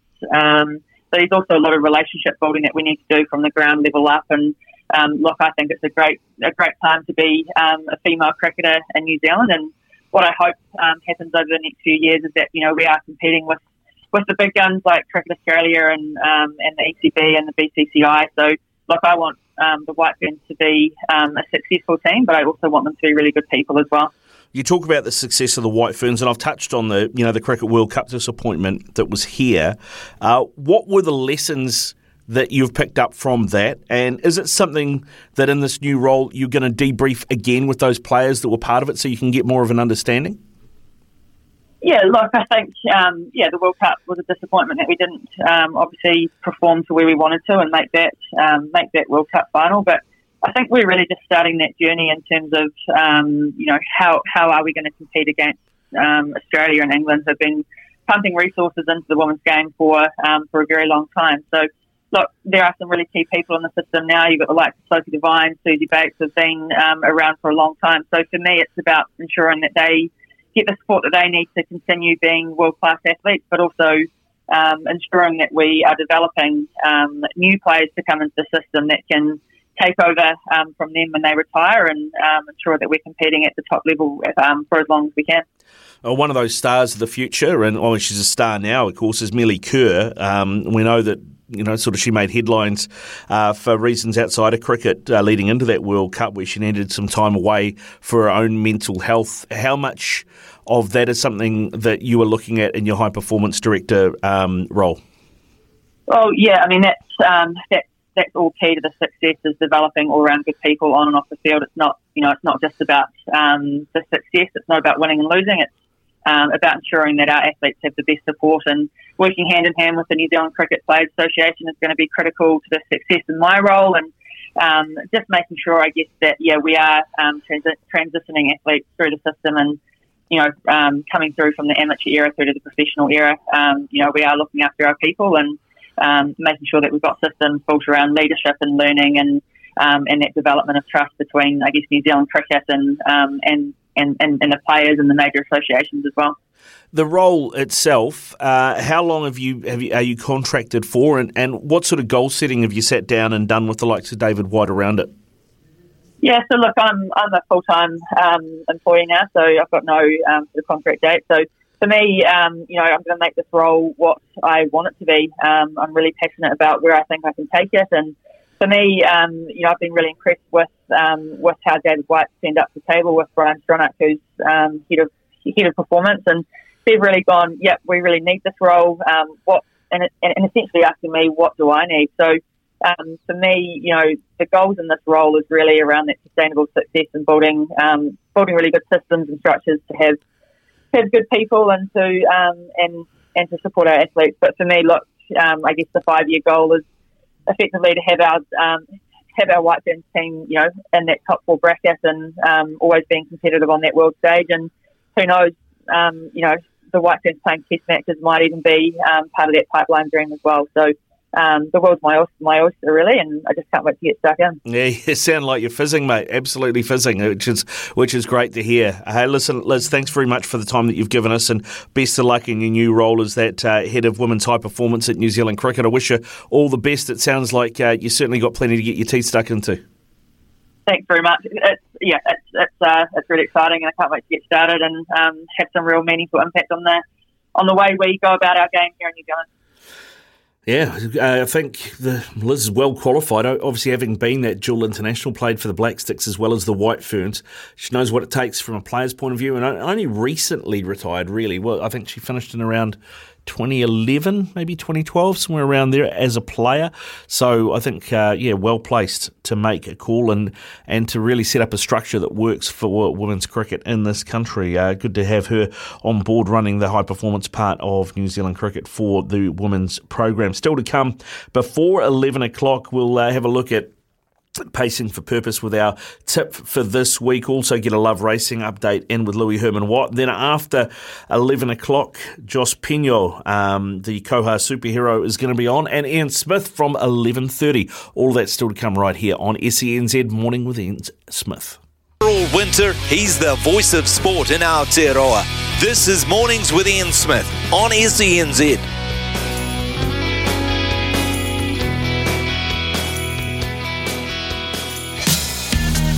It's Harness Racing New Zealand Pacing for Purpose Season 2. Yeah, live the dream. Get involved in harness racing today. New Zealand Harness Racing. Visit hrnz.co.nz.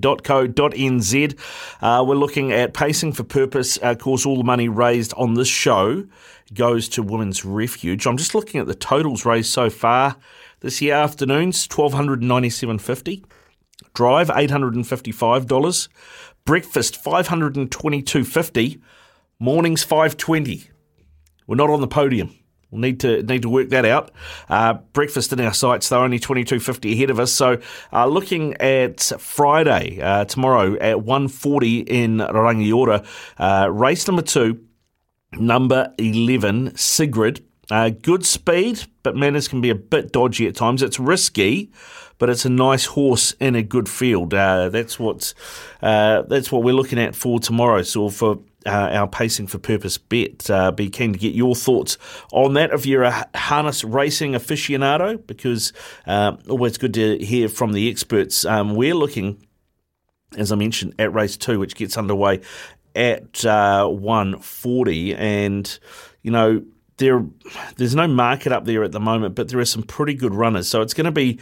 Um, a pretty competitive field, but Blair Orange is driving Sigrid as well, and I really rate Blair Orange as a driver. He's one of the best ones going around. So fingers crossed he can get us home in that. Uh, and if you are a harness racing fan, make sure you tune in on Sunday mornings. Uh, Mick and Greg from 11 o'clock every Sunday morning have all the harness racing action with Trots Talk, thanks to all the great New Zealanders at Harness Racing New Zealand. A couple of texts have come through. This one from Craig in the Bay. Hey, Ricardo, welcome back. I'm a bit late to listen today, but uh, went to the podcast. Thanks, mate. Do that. Yeah, you can uh, get all the uh, podcasts at SENZ if you search that online.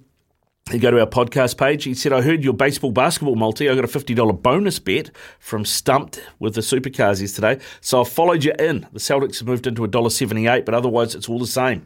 Here's hoping. Yeah, cheers, Craig. Yeah, here's hoping indeed, mate. I backed it as well. So hopefully that one comes in for you, Craig. Uh, definitely uh, keen to see that one come in. Keep your text rolling into double eight double three. That is the Tempur Bedpost text machine. When we come back, Lou Herman Watt with a Love Racing update.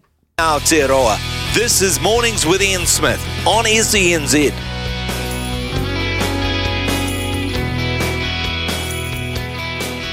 The loveracing.nz update. Your home for everything thoroughbred racing. Visit loveracing.nz, racing's biggest fan. We're a couple of minutes away from uh, 11 o'clock. Louis Herman Watt with us for our Love Racing update. Louis, have you recovered from Tuesday yet? Yeah, yeah, I have, Rick Dog. I have, mate, and I'm good to go today for a Group 1 Thursday because we've got the Oaks at Flemington, mate. Group 1's on Thursdays. This is what this time of year is all about. It's the carnival that keeps on giving. But before we get to Flemington, we've got a nice nine race meet out of Woodville, and there are a couple I don't mind. One in particular who I've backed a couple of starts now, and both its trips to the race, and it's run good races. Not a bad pony. Number one, race five. Not a bad pony. Gets the soft track today. I think it's going to be very quick. Kelsey Hannon with the claim, 54 and a half. Hopefully can use barrier one, jump on speed, and just rattle them home uh, over the 1,200 metres. Not a bad pony. And I note that Sean Phelan has another first start, has a first starter, Cheap Sav, race number three, number 13, Cheap Sav, that just could be worth keeping an eye on. Kelsey Hannon riding for his stable, and she's just a superb apprentice rider. Um, so while she's still claiming three, it kind of feels like free popcorn at the movies. It's just a little bit of an added bonus, that claimer. And as I said, Rick Dog, it's Group 1 Oaks Day at Flemington. So at about 10 past 7 tonight, we've got She's Extreme, who's into $2.30 now, taking on Zenzeller at $5.50, and the rest of the other fillies over the 2500 It's uh, look, it comes down to breeding a lot of the time, but it also comes down to which filly's got the most brilliance as a three-year-old, and I'm with the favourite. She's Extreme. I think she gets the job done. Just 10 past 7 today in the Kennedy Oaks. Nice, good stuff, Louis. How much are you investing today, and will you be at work tomorrow? Wow, very deeply personal question. Um, 20 and hopefully not. brilliant, mate. Brilliant. Good luck. Good luck on the punt. Louis Herman Watt there with us with our Love Racing update. Eat, drink, and get racy. Round up your crew and book now at the Grand Tour.nz. The Grand Tour Racing Festival is coming to you. I'll tell you what else is coming to you. Ian Smith is coming to you at 11.30 and we're also going to be talking to Josh Pino as well, the Koha superhero. That is coming up after the latest in news and sport next.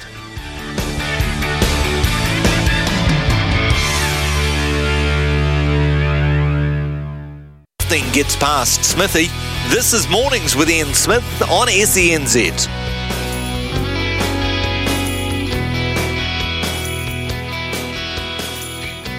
Three past 11 here on Mornings with Ian Smith, Ricardo Ball in for Smithy. Although Smithy will be on the show today, he is going to join us just after 11.30 after the latest in news and sport. We'll catch up with Smithy and see how his hosting of, uh, sorry, commentating of the Cricket World Cup is going over in Australia. He's out of Adelaide today. We'll also have Greyhound Racing New Zealand charity run and our dog pick uh, for this week as well. Um, but uh, earlier, uh, Logan caught up with uh, Josh Pino, who competes in marathons dressed as different Marvel and DC superheroes, raising funds for the Starship Foundation. They call him the Koha superhero. Thanks for the uh, pronunciation correction there, Joe. And uh, this is how that chat went.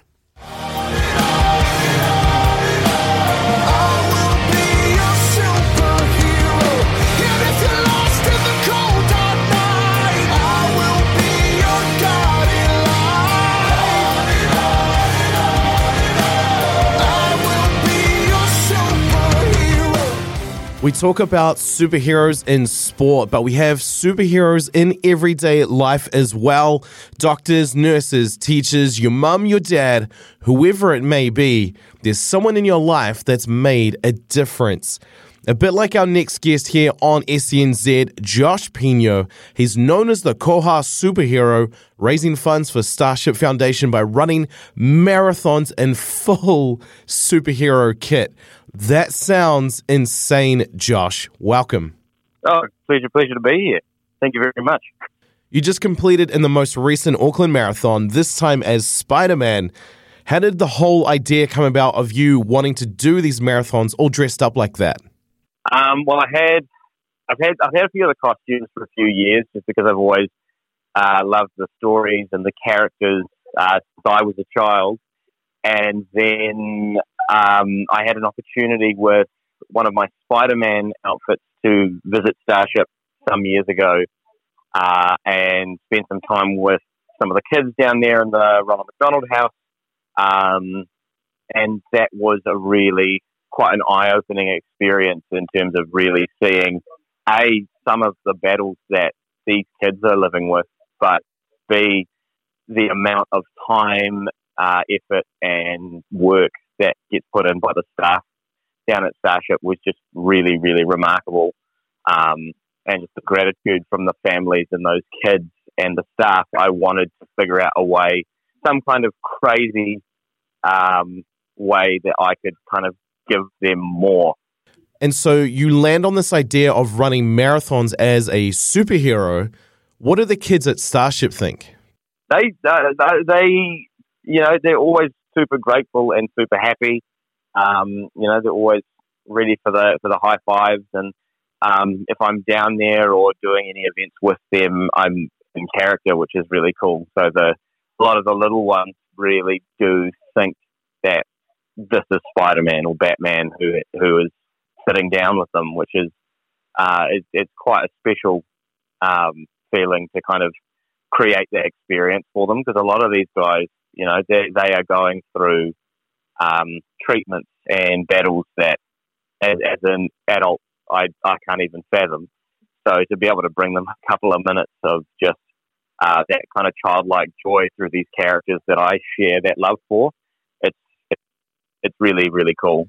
That's awesome, man. So, just how much money have you raised so far for Starship Foundation? Um, so I've done I've done the marathon run five times now, um, and I think all in all rounded, probably done about ten thousand. Wow, I'm sure that goes a long way to help those kids. Now, last weekend, Auckland reminded us just how hot, wet, and muggy it can get. So, how do you even survive those conditions running a marathon in a superhero costume? I will say this um, is is that um, the the rain was quite helpful. It, it kind of conditioned me and kind of kept my body temperature well regulated. When we ran last year, it was in the middle of summer, and that was way worse. That was so much worse. At the end, I was just dehydrated and sunburnt and exhausted. Whereas the rain was it was quite pleasant because you get you get wet for the first ten minutes, and then you can't really get any more wet. So it was quite nice. So, what kind of training do you have to do leading up to a marathon? Do you think it's any different for you? Like, uh, uh, you know, how much do these costumes weigh? Is that a factor? Yeah, and it, the first time I ran, I ran as Batman, and I did virtually no training. And the Batman, the the bat suit is heavy and it is bulky, and that was, um, and I wore the cowl for the whole length, and it, it was awful. Um, it was an awesome experience, but it was physically unpleasant.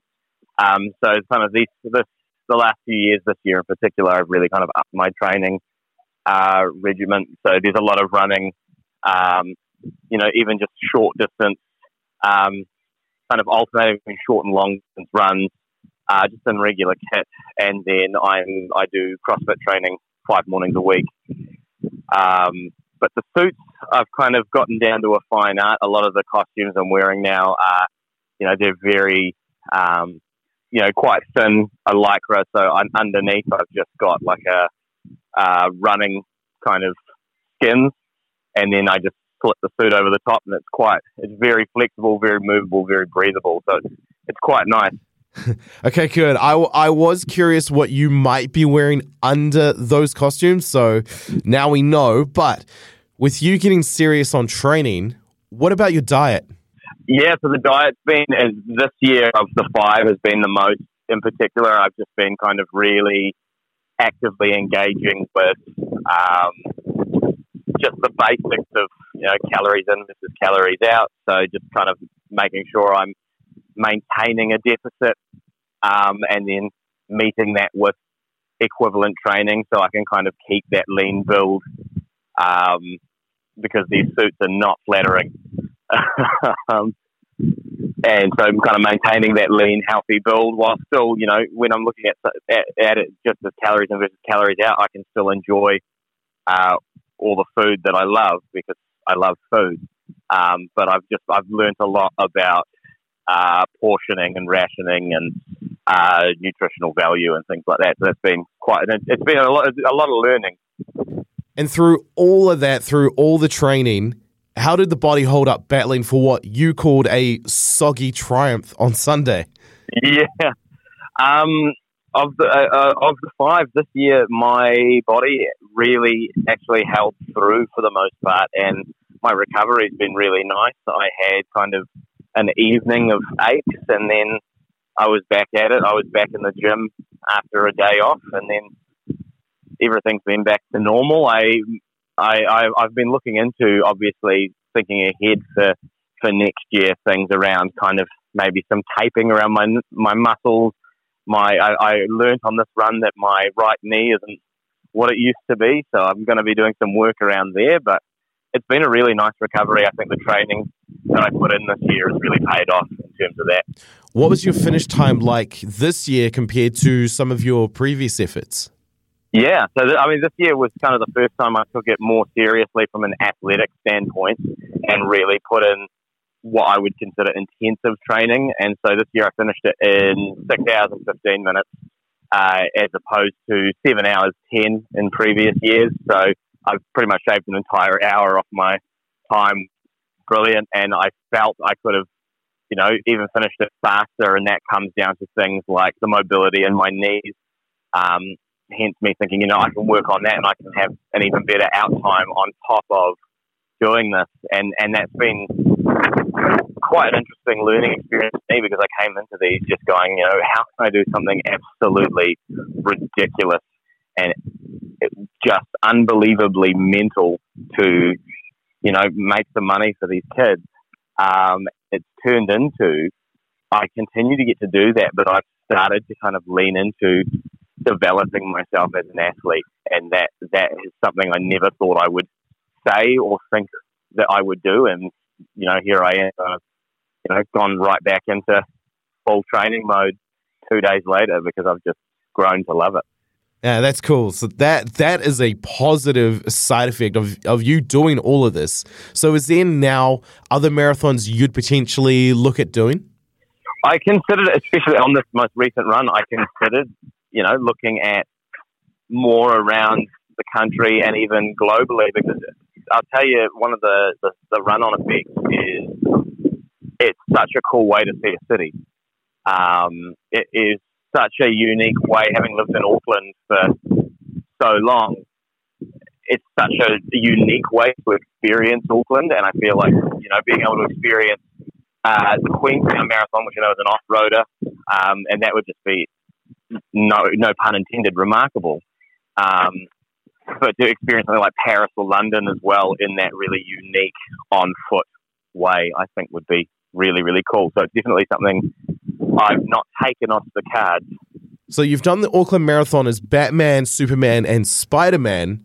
Who are some other Marvel or DC superheroes you'd be keen to run as in the future? So I have been playing around with the idea of Thor, um, and so that that is currently a, a very big contender for next year.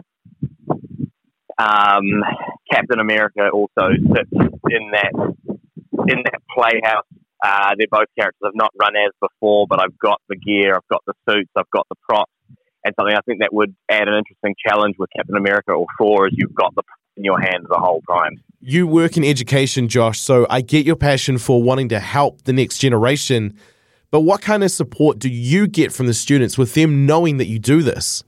It's interesting. I think the kids really do like it and admire it at the end of the day. I teach 13 year olds, so there is a little bit of, you know, they, at the end of the day, I, I am their teacher and that's not super cool. Um, they all give me a little bit of flack, flack about the costumes and things in class, you know, uh, very kind of respectful tongue in cheek flack. Um, but I think that's also their way of letting me know, you know, we see you and we, we appreciate what, the work you do. Um, so I'll take that as, as I'll take I take it as it comes with them. Spoken like a true teacher there, mate. The Koha superhero is just an awesome thing. I'm in awe of the fact that you would even complete a marathon dressed up like a superhero. I mean, it's incredible what you do for Starship. Keep it going, mate. We love what you do. Oh, my pleasure. And I, I'm going to keep going as long as uh, my body lets me. 21 here on Mornings with Ian Smith, Ricardo Ball in for Smithy. Of course, uh, Logan, producer Logan, doing that interview with uh, Josh Pino. And uh, he's doing some great work, Logan. It was interesting. He was talking about whether to go Captain America or Thor next. Uh, I reckon, you know, because he mentioned running with a hammer. I was like, just get a hammer that's also a water bottle. And then you could just run and drink out of your hammer as you go. It'd be sorted. Yeah, no, I, I don't mind that. I, I, I do kind of think uh, Captain America's uh, shield might provide a little too much wind resistance as well. Mm, yeah, it's a good point. Whereas if you're going to be the god of thunder, uh, and if you're going to get some of the weather conditions that Auckland can throw at you in a marathon, Yeah. that potentially might work in your favour. Yeah, well, that's actually the other question: is if he's going to be the god of thunder, does he have to wear a blonde wig? oh, he, he's got to go the full noise and and the beard as well. He might have to dye his beard. Yeah, Yeah, yeah, potentially. Got to look like a Nordic god, of course. Yeah, totally. So, I mean, in terms of uh, money raised and things, how do people support him? Uh, so he runs a page uh, every every marathon. So he raises about uh, one and a half to two thousand, I believe. As he said, he's he's done about ten k so far over the ten marathons he's done, which is incredible. Uh, I'm not sure if the page. I'll have to double check. I don't think the page is still live. You may be able to actually, because I know uh, my wife Sarah was just like like we saying in awe of what he does. Yeah. So went in and uh, donated uh, under our daughter Madison's name because Starship Foundation is just such an incredible, worthy cause. Yeah, no, it's a great cause that he's doing, and and a, an innovative way of doing it as well. I got a couple of texts through here. Uh, one, uh, Ricardo, I've taken the Dunhorse Kiss and Run, who I have been on the last two starts where she was blocked both times, but she's been drawn wide and should get up off the start. That's from Joe. Thanks for the tip, Joe. Uh, we'll pass that on. Also, this one from Graham. Just listen to your interview with the high performance lady. That was uh, Liz Green, and she mentioned three or four times that it's not about winning or losing. It's about making better people. Maybe someone needs to remind the professional sports people in this country that winning is everything if you're doing it for enjoyment. Go play for a social team when you're getting paid to perform. Uh, so if you're doing it for enjoyment, go play for a social team. If you're getting paid to perform, then winning is your paycheck. Cheers, Graham. Yeah, well, that's a really good point, actually, Graham. I mean, uh, in that professional environment, that's what we expect our you know if they're getting paid to play you expect the best right and you expect them to win so i think that's a fair point uh, also this one from carl came through uh, don't forget to ask smithy the important question has he been given any horse tips? With him and Dooley both there, they'll have been asking for them. Cheers, Carl. Thanks for that. Well, actually, uh, that leads me on to another subject because Logan, producer Logan's going to jump in the hot seat after the latest news in sport and uh, finish the show for us. He's going to interview Smithy, which should be interesting because Logan and Smithy have worked together for a while now. So uh, Logan's going to interview Smithy about his time in Melbourne and Adelaide and maybe at the Melbourne Cup and talk some punting and talk some cricket as well. Uh, because I'm doing a show this afternoon called Phoenix Nation with Oppo. Uh, it goes from 3 till 4 o'clock on a Thursday afternoon, all about the Wellington Phoenix. And there's always a segment in there. Always try and get somebody from the opposition um, to that week to chat, you know, and ties in nicely with Oppo as a sponsor. This week, the opposition is Macarthur FC. That game is Sunday afternoon at the Cake Tin. Uh, Macarthur FC are coached by Dwight Yorke, who, of course, won the Champions League and the Premier League, won the treble with under Sir Alex Ferguson uh, for Manchester United, and he is now coaching in the A League. So um, the only time he can do is when Smithy's on air. So I've got to jump off here to go and do that interview, uh, which we are going to record, obviously, and play out between three and four this afternoon, Logan. Yeah, and being the fact that Smithy is a Tottenham fan, I'm not sure how he's going to feel about that. Well, I mean, Dwight Yorke's won more Premier League and Champions League titles than Tottenham have as a club. So, uh, you know, I think that's. I hope he's not listening right now. so there you go. So I'll be jumping off and you'll be jumping in, mate. How are you looking forward to it? It's it's a weird uh, power sh- dynamic shift, isn't it? Me interviewing Smithy, I'm normally uh, setting up the show for him, and then you know he he does all the work there, doing all the interviews and stuff. Uh, no, looking forward to it. Uh, I know our listeners have been missing Smithy. We're missing Smithy. Um, you know, we love you, mate. We love McIver stepping in when we need to, but the show does bear Ian Smith's name.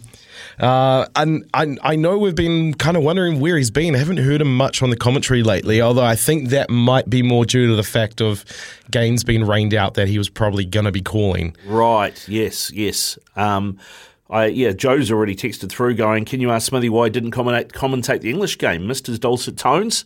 Uh, and Brett, boys, you're putting on great shows, but where is Smithy? He's not on the TV. So there you go. There's already two that have come through. So uh, those are questions that Logan will ask um, Smithy, no doubt. I mean, you've got to, I, I don't know how long that interview is going to be. I've seen your notes, mate. It's You've done a deep dive. That's me, bro. I always come in over prepared. Excellent. That's the way to be, mate. It's better to, to have it and not need it than the other way around. yeah, I just really wish uh, my first time interviewing Ian Smith on uh, SENZ or anywhere, I wasn't losing my voice. That wasn't a great move uh, on my part. But no, I'm the same with Joe. I missed uh, hearing his commentary uh, in the England game as well. I love Ishigua. I love listening to her as well. But it definitely missed a certain quality not having Smithy uh, on that game. Yeah, you're not wrong, mate. You're not wrong. Well, look, uh, looking forward to that after the latest news in sport with Araha. We should talk Champions League though, because the games are all done now, which means the groups are done and we know who is into the next round, right? So, Group A is Napoli and Liverpool. Group B, Porto and Club Brugge from Belgium. Group C is Bayern Munich and Inter Milan. Group D is Tottenham and Eintracht Frankfurt. Group E is Chelsea and AC Milan. Group F is Real Madrid and RB Leipzig. Group G is Man City and Dortmund, Borussia Dortmund. Um, and then my laptop's jumping around as it likes to do. And then Group H, uh, Benfica qualified top of the group ahead of PSG uh, because their last game they were in Israel playing Maccabi Haifa. That game was one all with 30 minutes to go. They managed to score five in the last half hour. So Benfica won 6 1, and their goal difference has put them ahead of PSG in Group H, uh, which means they go into. So all the group winners go into one pot, and all the runners up go into another pot, uh, which is interesting. So that throws up a few things because. All the new, uh, all the um, English teams won their groups except Liverpool, who finished second to Napoli, which means they can't play a team from your own country in the next round. Um, and you have to play a team that's won its group if you're Liverpool. So the draw could, when we get that done over the weekend, could pair Liverpool with Porto, Bayern Munich, Real Madrid, or Benfica. Um, now, Darwin Nunez, the new Liverpool signing, he was at Benfica last season, so there's a story there. Of course, Jurgen Klopp being German, be a great story if they drew Bayern Munich in the next round as well. And then you've got uh, Porto and Real Madrid as other options. So, yeah, looking forward to that draw and seeing how it comes out. And uh, I, I pick if you're a Liverpool fan, you'd be hoping you get one of the Portuguese sides as opposed to Bayern or Real Madrid. But uh, we'll see that draw done over the weekend for the next round of the Champions League. There's also going to be tomorrow the last games of the Europa League round, and there's a few big games coming up there. One of those sees Manchester United in Spain playing Real Sociedad. They need to win that, need, it, need to win it by two goals to finish top of the group. If they don't, they have to go through an extra qualifying round where the teams that have finished third in their groups here in the Champions League drop in to the Europa League and the teams that finish second in their groups in the Europa League then have to play off against those teams. So it's like the likes of Ajax and Leverkusen, Barcelona, Sporting Lisbon, RB Salzburg, Shakhtar Donetsk, Sevilla, and Juventus are all going to be in there uh, and could be opponents for Manchester United if they don't beat Real Sociedad by two or more goals. And news out of the United camp: there's no Antony, there's no Martial, uh, and there's no Sancho uh, for this round. So they're certainly limited on their attacking options. It is nearly 11.30 here on SENZ Mornings with Ian Smith. After the latest in news and sport, Ian Smith will be with us. How are they treating you? Actually, uh, Logan, good morning to you. Nice to see you in the, in the captain's chair. uh, look, it, it's been an interesting T20 World Cup because it's it's been governed a lot by weather, uh, particularly the, the games around Melbourne, and even to a, a sense last night, the one uh, here in Adelaide too was threatened by weather, which was big for India getting out of it because um, they needed to get back on the field and, and they were able to do so. So that was a, a blessing for them. But it has been, a, a, a, I guess, a, little bit dodgy, and it's been a factor in eliminating sides or making very hard for sides. So uh, just keeping an eye on that as much as anything else. You don't expect that um, in a lot of places in Australia at this time of the year, but it's certainly been a factor. And uh, I've, I've had a look at the forecast going forward for Adelaide, and apparently uh, it's going to be pretty good. In fact, it's going to get up to uh, as high as 28, 29 degrees come uh, Saturday, Sunday, Monday. So that's more like it, more like we expect. Yeah, nice. Love to hear it, mate. Uh, and of course, you've been across the ditch. You you've timed that very well uh, with uh, the Melbourne Cup. How was your Melbourne Cup Day experience? Did you have any luck on the punt? Again, again, rain, mate, rain, absolutely. Um, when the rain came, it was so unpleasant. It was unseasonably cold as well. Um, so, fortunately, had a, a seat inside, so I didn't have to suffer like some people, but it was mighty unpleasant. Um, and the experience, well, you know, uh, I've been so lucky over here twice. Uh, I got to do India versus Pakistan, which was one of the highlights of commentary career for me, just to sense the, the, the kind of atmosphere that that kind of confrontation can bring. Uh, so that was 90,000 and plus, uh, they say over around 90,000 too at the Melbourne Cup. Just the enormity of sporting events over here uh, and the following that they get, we just cannot replicate in New Zealand. So uh, I, I think that's as much the highlight as, as anything else is just just to, to be there and to say that you have been there, you know? Yeah, now we've had a question come through from Carl on the uh, Tempur Bedpost text machine, Smithy. Really important one here. Have you and Dooley been getting any horse tips? Dooley and I, no, um, I haven't. Uh, I've ca- I caught up with, or I'm catching up with Dooley today.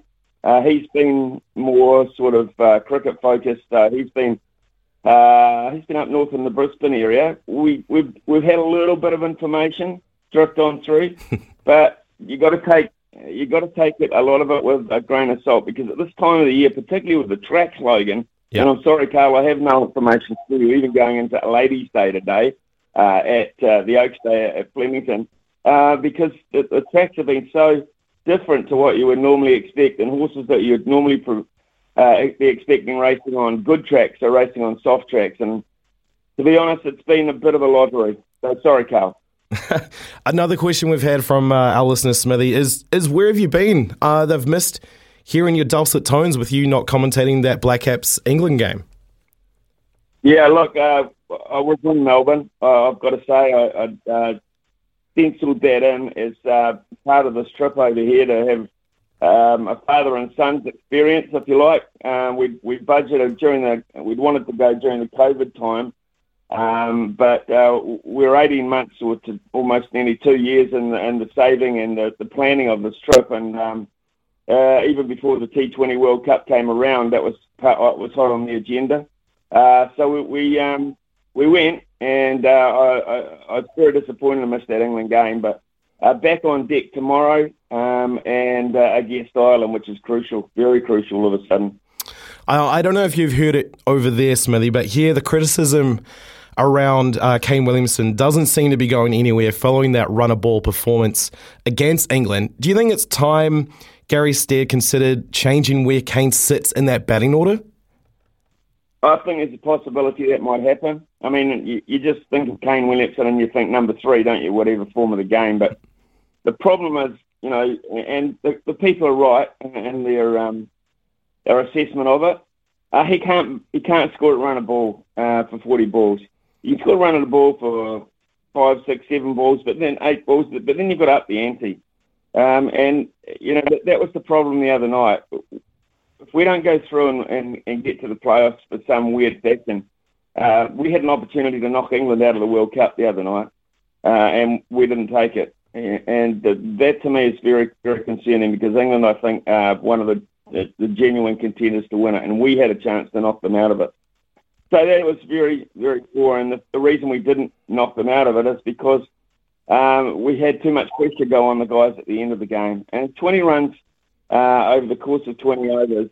It's not that many if you're prepared to take a risk or two or just start hitting the ball a little harder. And, and, and dots are no good.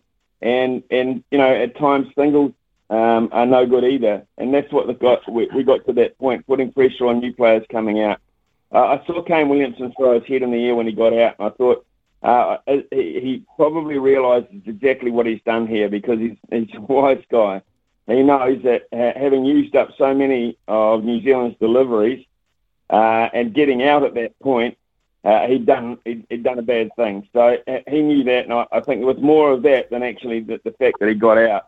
Uh, it, you know, it's just too, it was only the fact that Phillips has been brilliant, so damn good, mm. um, that kept us in that game while while uh, we were getting no momentum at the other end. So they have to look at it. Uh, and essence, yes, they do have to look at it. I don't expect they'll make a change. I really don't. that is not the New Zealand way. Uh, you know, Australia has not let Steve Smith into this competition yet. Uh, that would be a big call to leave Williamson out or even adjust his place, but he has to adjust his style. Yeah, looking at the bigger picture here, Smithy, I know this is a question that Ricardo wanted to throw at you. Should Kane Williamson even be playing T20, T20 uh, cricket, or do you think the T20 game has evolved past his ability with the bat, with the way he plays? Well, certainly, I think you've got to have more punch at number three than Kane is offering at the moment, because you see these players come out and and they they're not they're not scared to hit the ball in the air. They're not scared to get out. They play without fear. The top three players, and if two of them come off or one of them come off, you're going to get a good score when you play with that kind of attitude. So uh, uh, look, Kane is always going to play T20 World Cricket, and we know why. Because it's a very, very lucrative thing for him. Because it's not just the way he plays, but it's his leadership, his, his cricket nous uh, that gets him the big gigs around the world, and that will continue to happen. But you can't just not play it and then just be picked up. So he he'll continue to play it. Right. I just I just wonder, I just wonder um, you know, whether he has got at his age now the ability to change his game to be a bit more explosive than he is at the moment, and and that is the only way I perceive that um, he's going to survive at international level because he just simply he's simply at the moment, whether it's through injuries, whether it's through lack of play, or whether it's just the way that Kane plays, um, the accumulators um, are fading out of the game. Now, of course, the Black Caps play Ireland tomorrow night at Adelaide Oval. You're there. Uh, how do you think the pitch might play following yesterday's matches? Well, yesterday it looked a good pitch. It looked fast pitch. It had pace for the quicker bowlers. Um, you know, the India managed, uh, after losing Rohit Sharma early, they managed to get through to 180. Uh, I think that's a possibility for most sides now. It, will it'll have a, now that it's had a bit of youth, um, it's fine outside at the moment. Weather's starting to warm up a wee bit, so it'll dry out a wee bit when they take the covers off it. Uh, look, I, I think it's, it's a scenario where New Zealand should just look to play cricket. They, I don't think they should look at run rates. Um, you know, the, the, the, probably the, the theory is New Zealand only really have to beat Ireland to get in because the run rate is so superior over the over the side of Australia. So they only have to really play uh, to win. But I I think they just got to play cricket and, and play in the way they want to play. In other words, be positive, uh, get as big a score as they can on the board batting first, and then uh, look to defend that. I don't think they should go into their shells and just try and shelter their position that they've got at the moment. I, I, I really believe they just got to go out and play, and let's hope that they do that. Uh, Ireland uh, should not beat them, um, you know, barring a uh, barring catastrophe. Really, Ireland shouldn't beat them. They just simply haven't got a good enough team. Yeah, you'd think so after the, the way the Aussies, uh, you know, put Irish to the sword there, winning by 42 runs. Out of the spinners, though, with the Black Caps that they have on hand, who do you think should be making that lineup there for the Adelaide Oval wicket? Well, the two spinners were uh, the two spinners were the stars the other night. And Santner and Sodhi, if you look at the bowling figures, they, they were outstanding against a very powerful English lineup. Hmm. Problem is here, um, this is um, an interesting ground, this, because it has very short boundary square of the wicket. So you, you don't want your spinners to get planted uh, square. You've got to make sure that they bowl lengths that um, they get hit down the ground rather than square of the wicket. So that is one of those. It's one of the, the uh, I guess the idiosyncrasies of the Adelaide Oval compared to say the Melbourne Cricket Ground, which is a much more traditional oval. These boundaries are quite small, and, and so therefore you've got to look at your, the side that you pick and say, well, can we afford to play two spinners? I think we can. I think we can. I think we're bowling well enough. And, and against Ireland in particular, who uh, are not accomplished players of quality spin bowling, I think Santner's a given. Um, you know, his economy rate is very good, and he induces mistakes. And Sodhi is a wicket taker. He might go for a few each Sodhi, but he's a genuine wicket taker and becoming quite a quality leg spinner. And I think I, I play them both, but that, uh, the proviso is that you're very aware of those boundaries of the wicket. You've got to get hit down the ground if you get hit at all. Now, looking to the uh, to the other group there, Smithy, South Africa look to have a favourable draw for the rest of uh, their group play going against Pakistan and the Netherlands, especially with the way uh, the Pakistanis have been struggling. Do you think they maintain their spot for the semi-finals, or do you potentially see uh, Bangladesh sneaking in? I don't see Bangladesh sneaking in. I'm sorry. Uh, they had their chance last night. If they'd have beaten India last night, uh, then they'd have got through and they'd have been top in the group this morning as we woke up. I think they missed the boat last night. They were only one decent hit away from it, and it's a real shame. And it put a lot of pressure on India.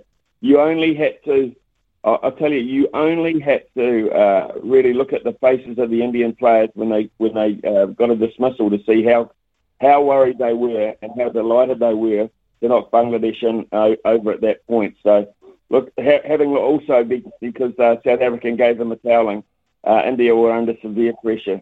So, look, uh, it was it was interesting performance last night, but I think India, South Africa, uh, perhaps South Africa top in the group goes through there. South Africa look to have a real quality pace attack, uh, and that's important in Australia. Uh, their batting seems to be firing at the right time. I didn't put them in my top four going into this World Cup. I do now. I think they're a genuine contender. So um, I, I'm looking, you know, all everything going well. Everything going well as I look at it now, Logan. Um, South Africa, India, New Zealand, England, which would mean shutting out Australia. Oh, I mean, I, I think that's what people want here in New Zealand. That's for sure. Uh, one thing though, there that if the group play ended today, New Zealand would be playing South Africa in that semi-final. But given the way the Black Caps got bowled out uh, for '98 in that warm-up match before the World Cup, are you would you be concerned about playing South Africa?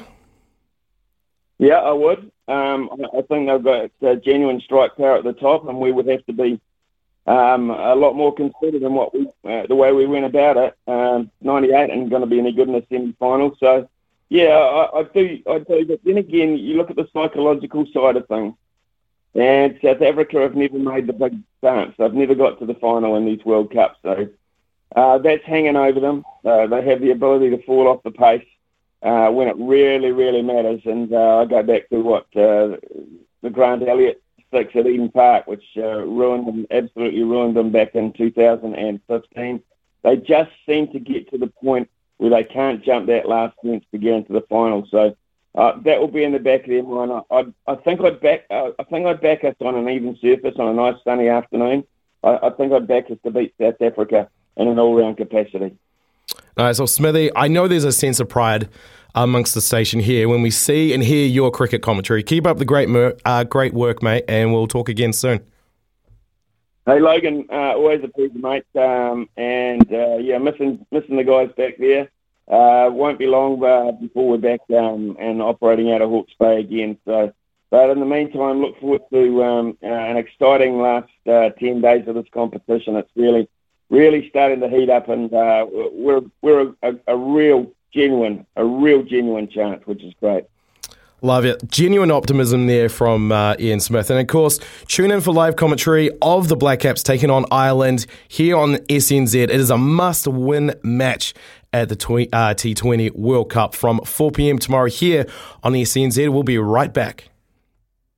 Every weekday from 4 pm on E SENZ. I love every part of my job on Izzy and Kempy for breakfast. Tell you what, definitely love hearing from you on 0800 150 811 every morning. Summer or winter, he's the voice of sport in Aotearoa. This is Mornings with Ian Smith on E SENZ.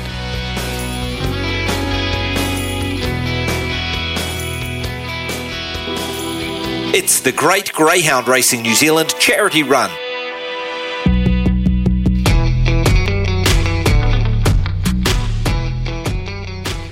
Yes, join us each week as we try to raise funds for four New Zealand charities here across SENZ. For SENZ Mornings, our charity of choice is Women's Refuge, and we are dragging the chain a little bit now that we've had an update on totals raised. Brekkie have uh, 522.50 mornings.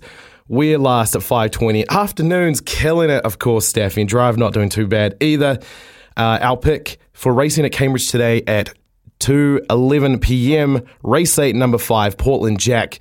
Although the uh, the commentary notes don't really fill me with a lot of joy here. Big drop back in grade in recent efforts suggest he could potentially go very well here. He was held dog last week as well, so obviously a big fan of Portland Jack. Uh, we got a texter on the uh, Tempur Bedpost text machine. Boys, have you seen USA v New Zealand, Jan 17 in Wellington, and then on the 20th in Auckland? Yes, how good. More women's football to come. It's so great having the US women's national team here. We'll be coming back shortly with Staffy. SENZ. It's Kiwi for Sport. Call anytime 0800 150 811. It's Tyre Power's Big Footy Final Sale. To kick things off, you can get the power to buy three and get one free on selected Toyo passenger car and SUV tyres. Tyre Power's Big Footy Final Sale can't last. Visit tyrepower.com.au now.